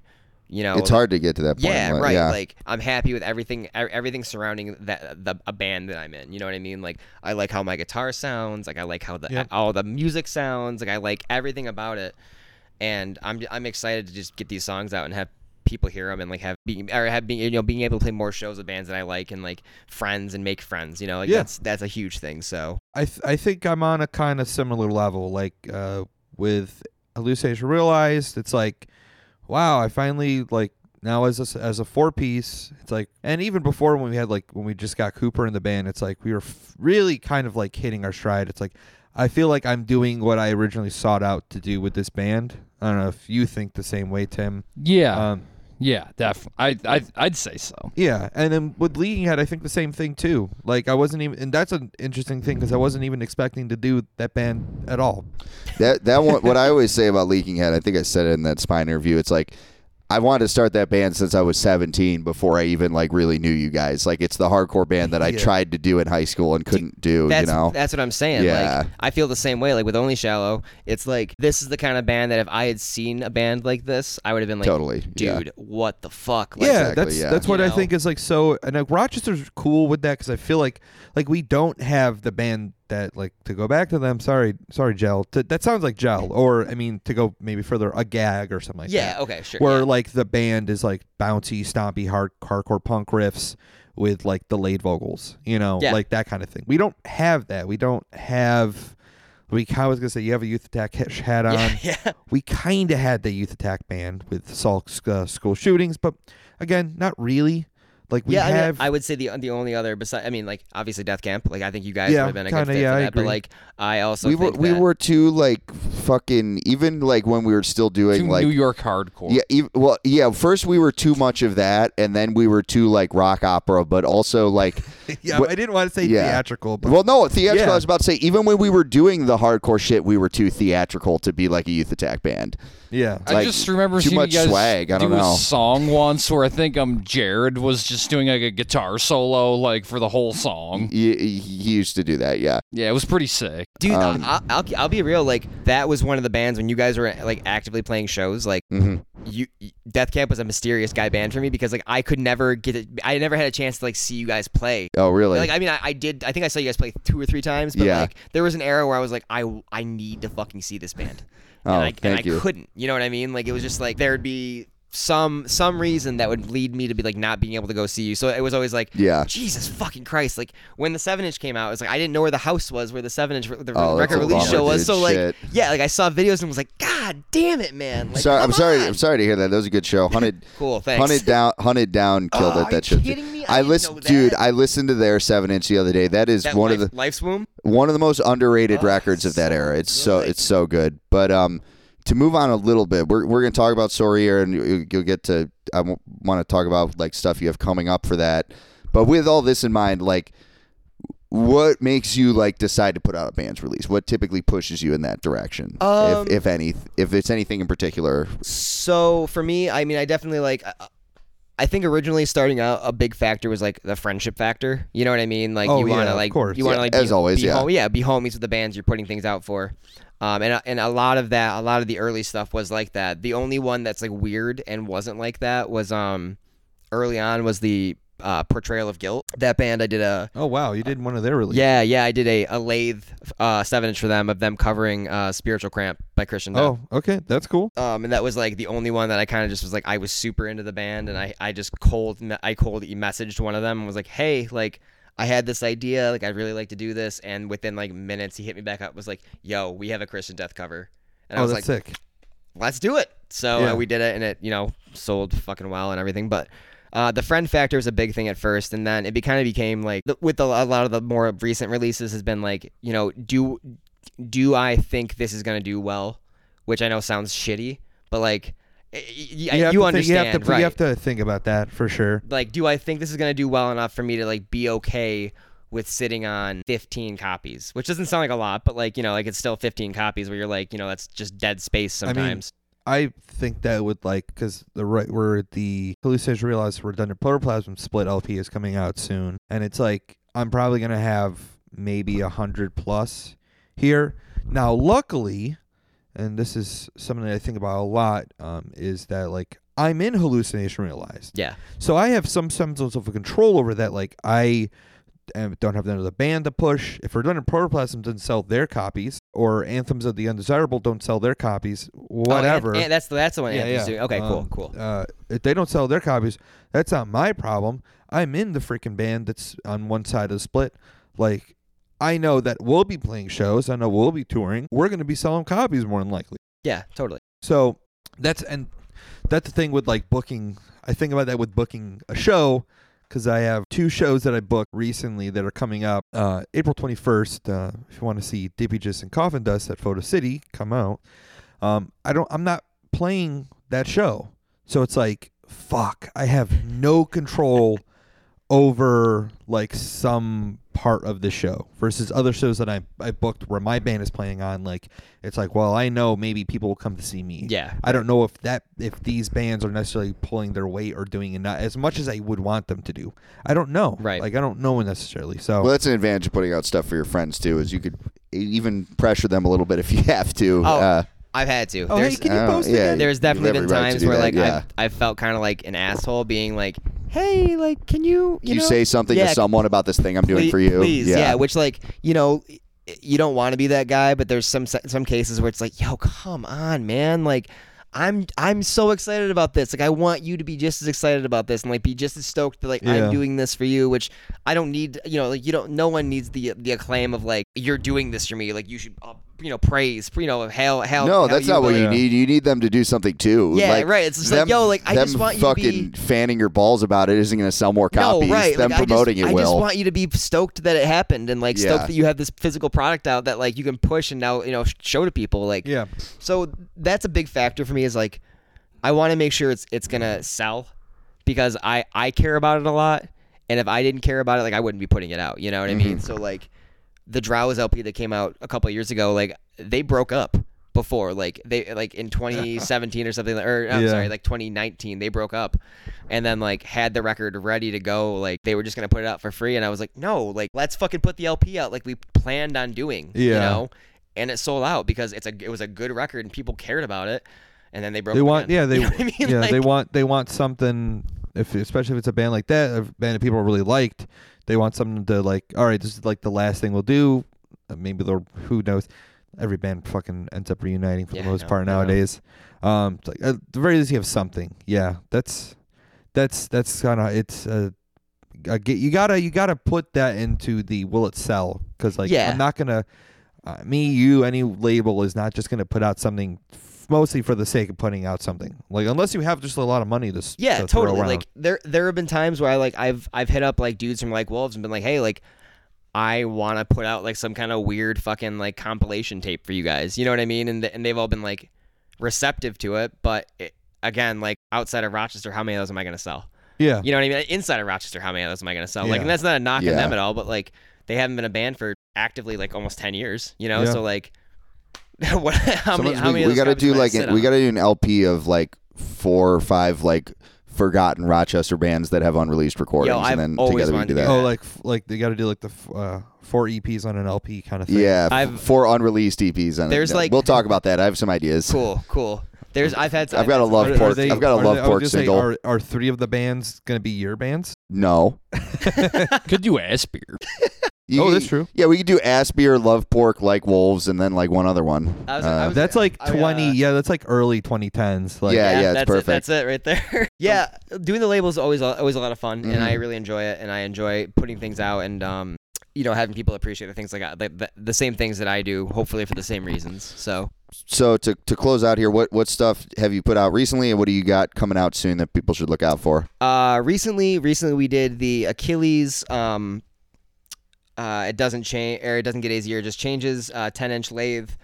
Uh, which is super cool. That's sold out on the web store, but I think th- they're gonna have. The, I'm gonna make sure they have at least 15 copies. So whenever they get those, whenever those are in press, uh, they'll have a few copies. Uh, the Final Declaration LP, the band from Buffalo, um, that just came out. That's still at press right now. Uh, which, like we said earlier, what the fuck ever. You know what I mean? Like knows? pressing plants are still shot. So, um, so that just came out in February. That was the last update we had, and then for the rest of the year, um, wet specimens from Oh, uh, okay. Albany. Yep, we're doing. Yeah, I'm band rules. doing their LP. They had that same guitar tone you got last time I saw them. Yeah. That we Eric, this the Eric and I from Wet Specimens have talked for a long. time. We've like become good friends over the last like six months, and uh, have found that we have a lot of mutual interest in a lot of shit. So it's like super cool that they. He hit me up and was like, "Hey, like I think we're doing an LP. Like, would you be interested in it?" And I was like, "Yeah, one thousand percent would be interested in that. Like, please send it my way." So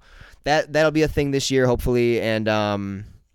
There was a band from Philly called Half Cross that I wanted to work with, which I don't know if that's gonna be a thing, but they're kind of like a just a fast hardcore band. Um, and then there's a band from California called Grave Rust, who uh, are super cool. Kind of sounds like Cursed, but not really like Cursed, more like a punky version. So like I guess more like the Swarm or like Left for Dead. Yeah.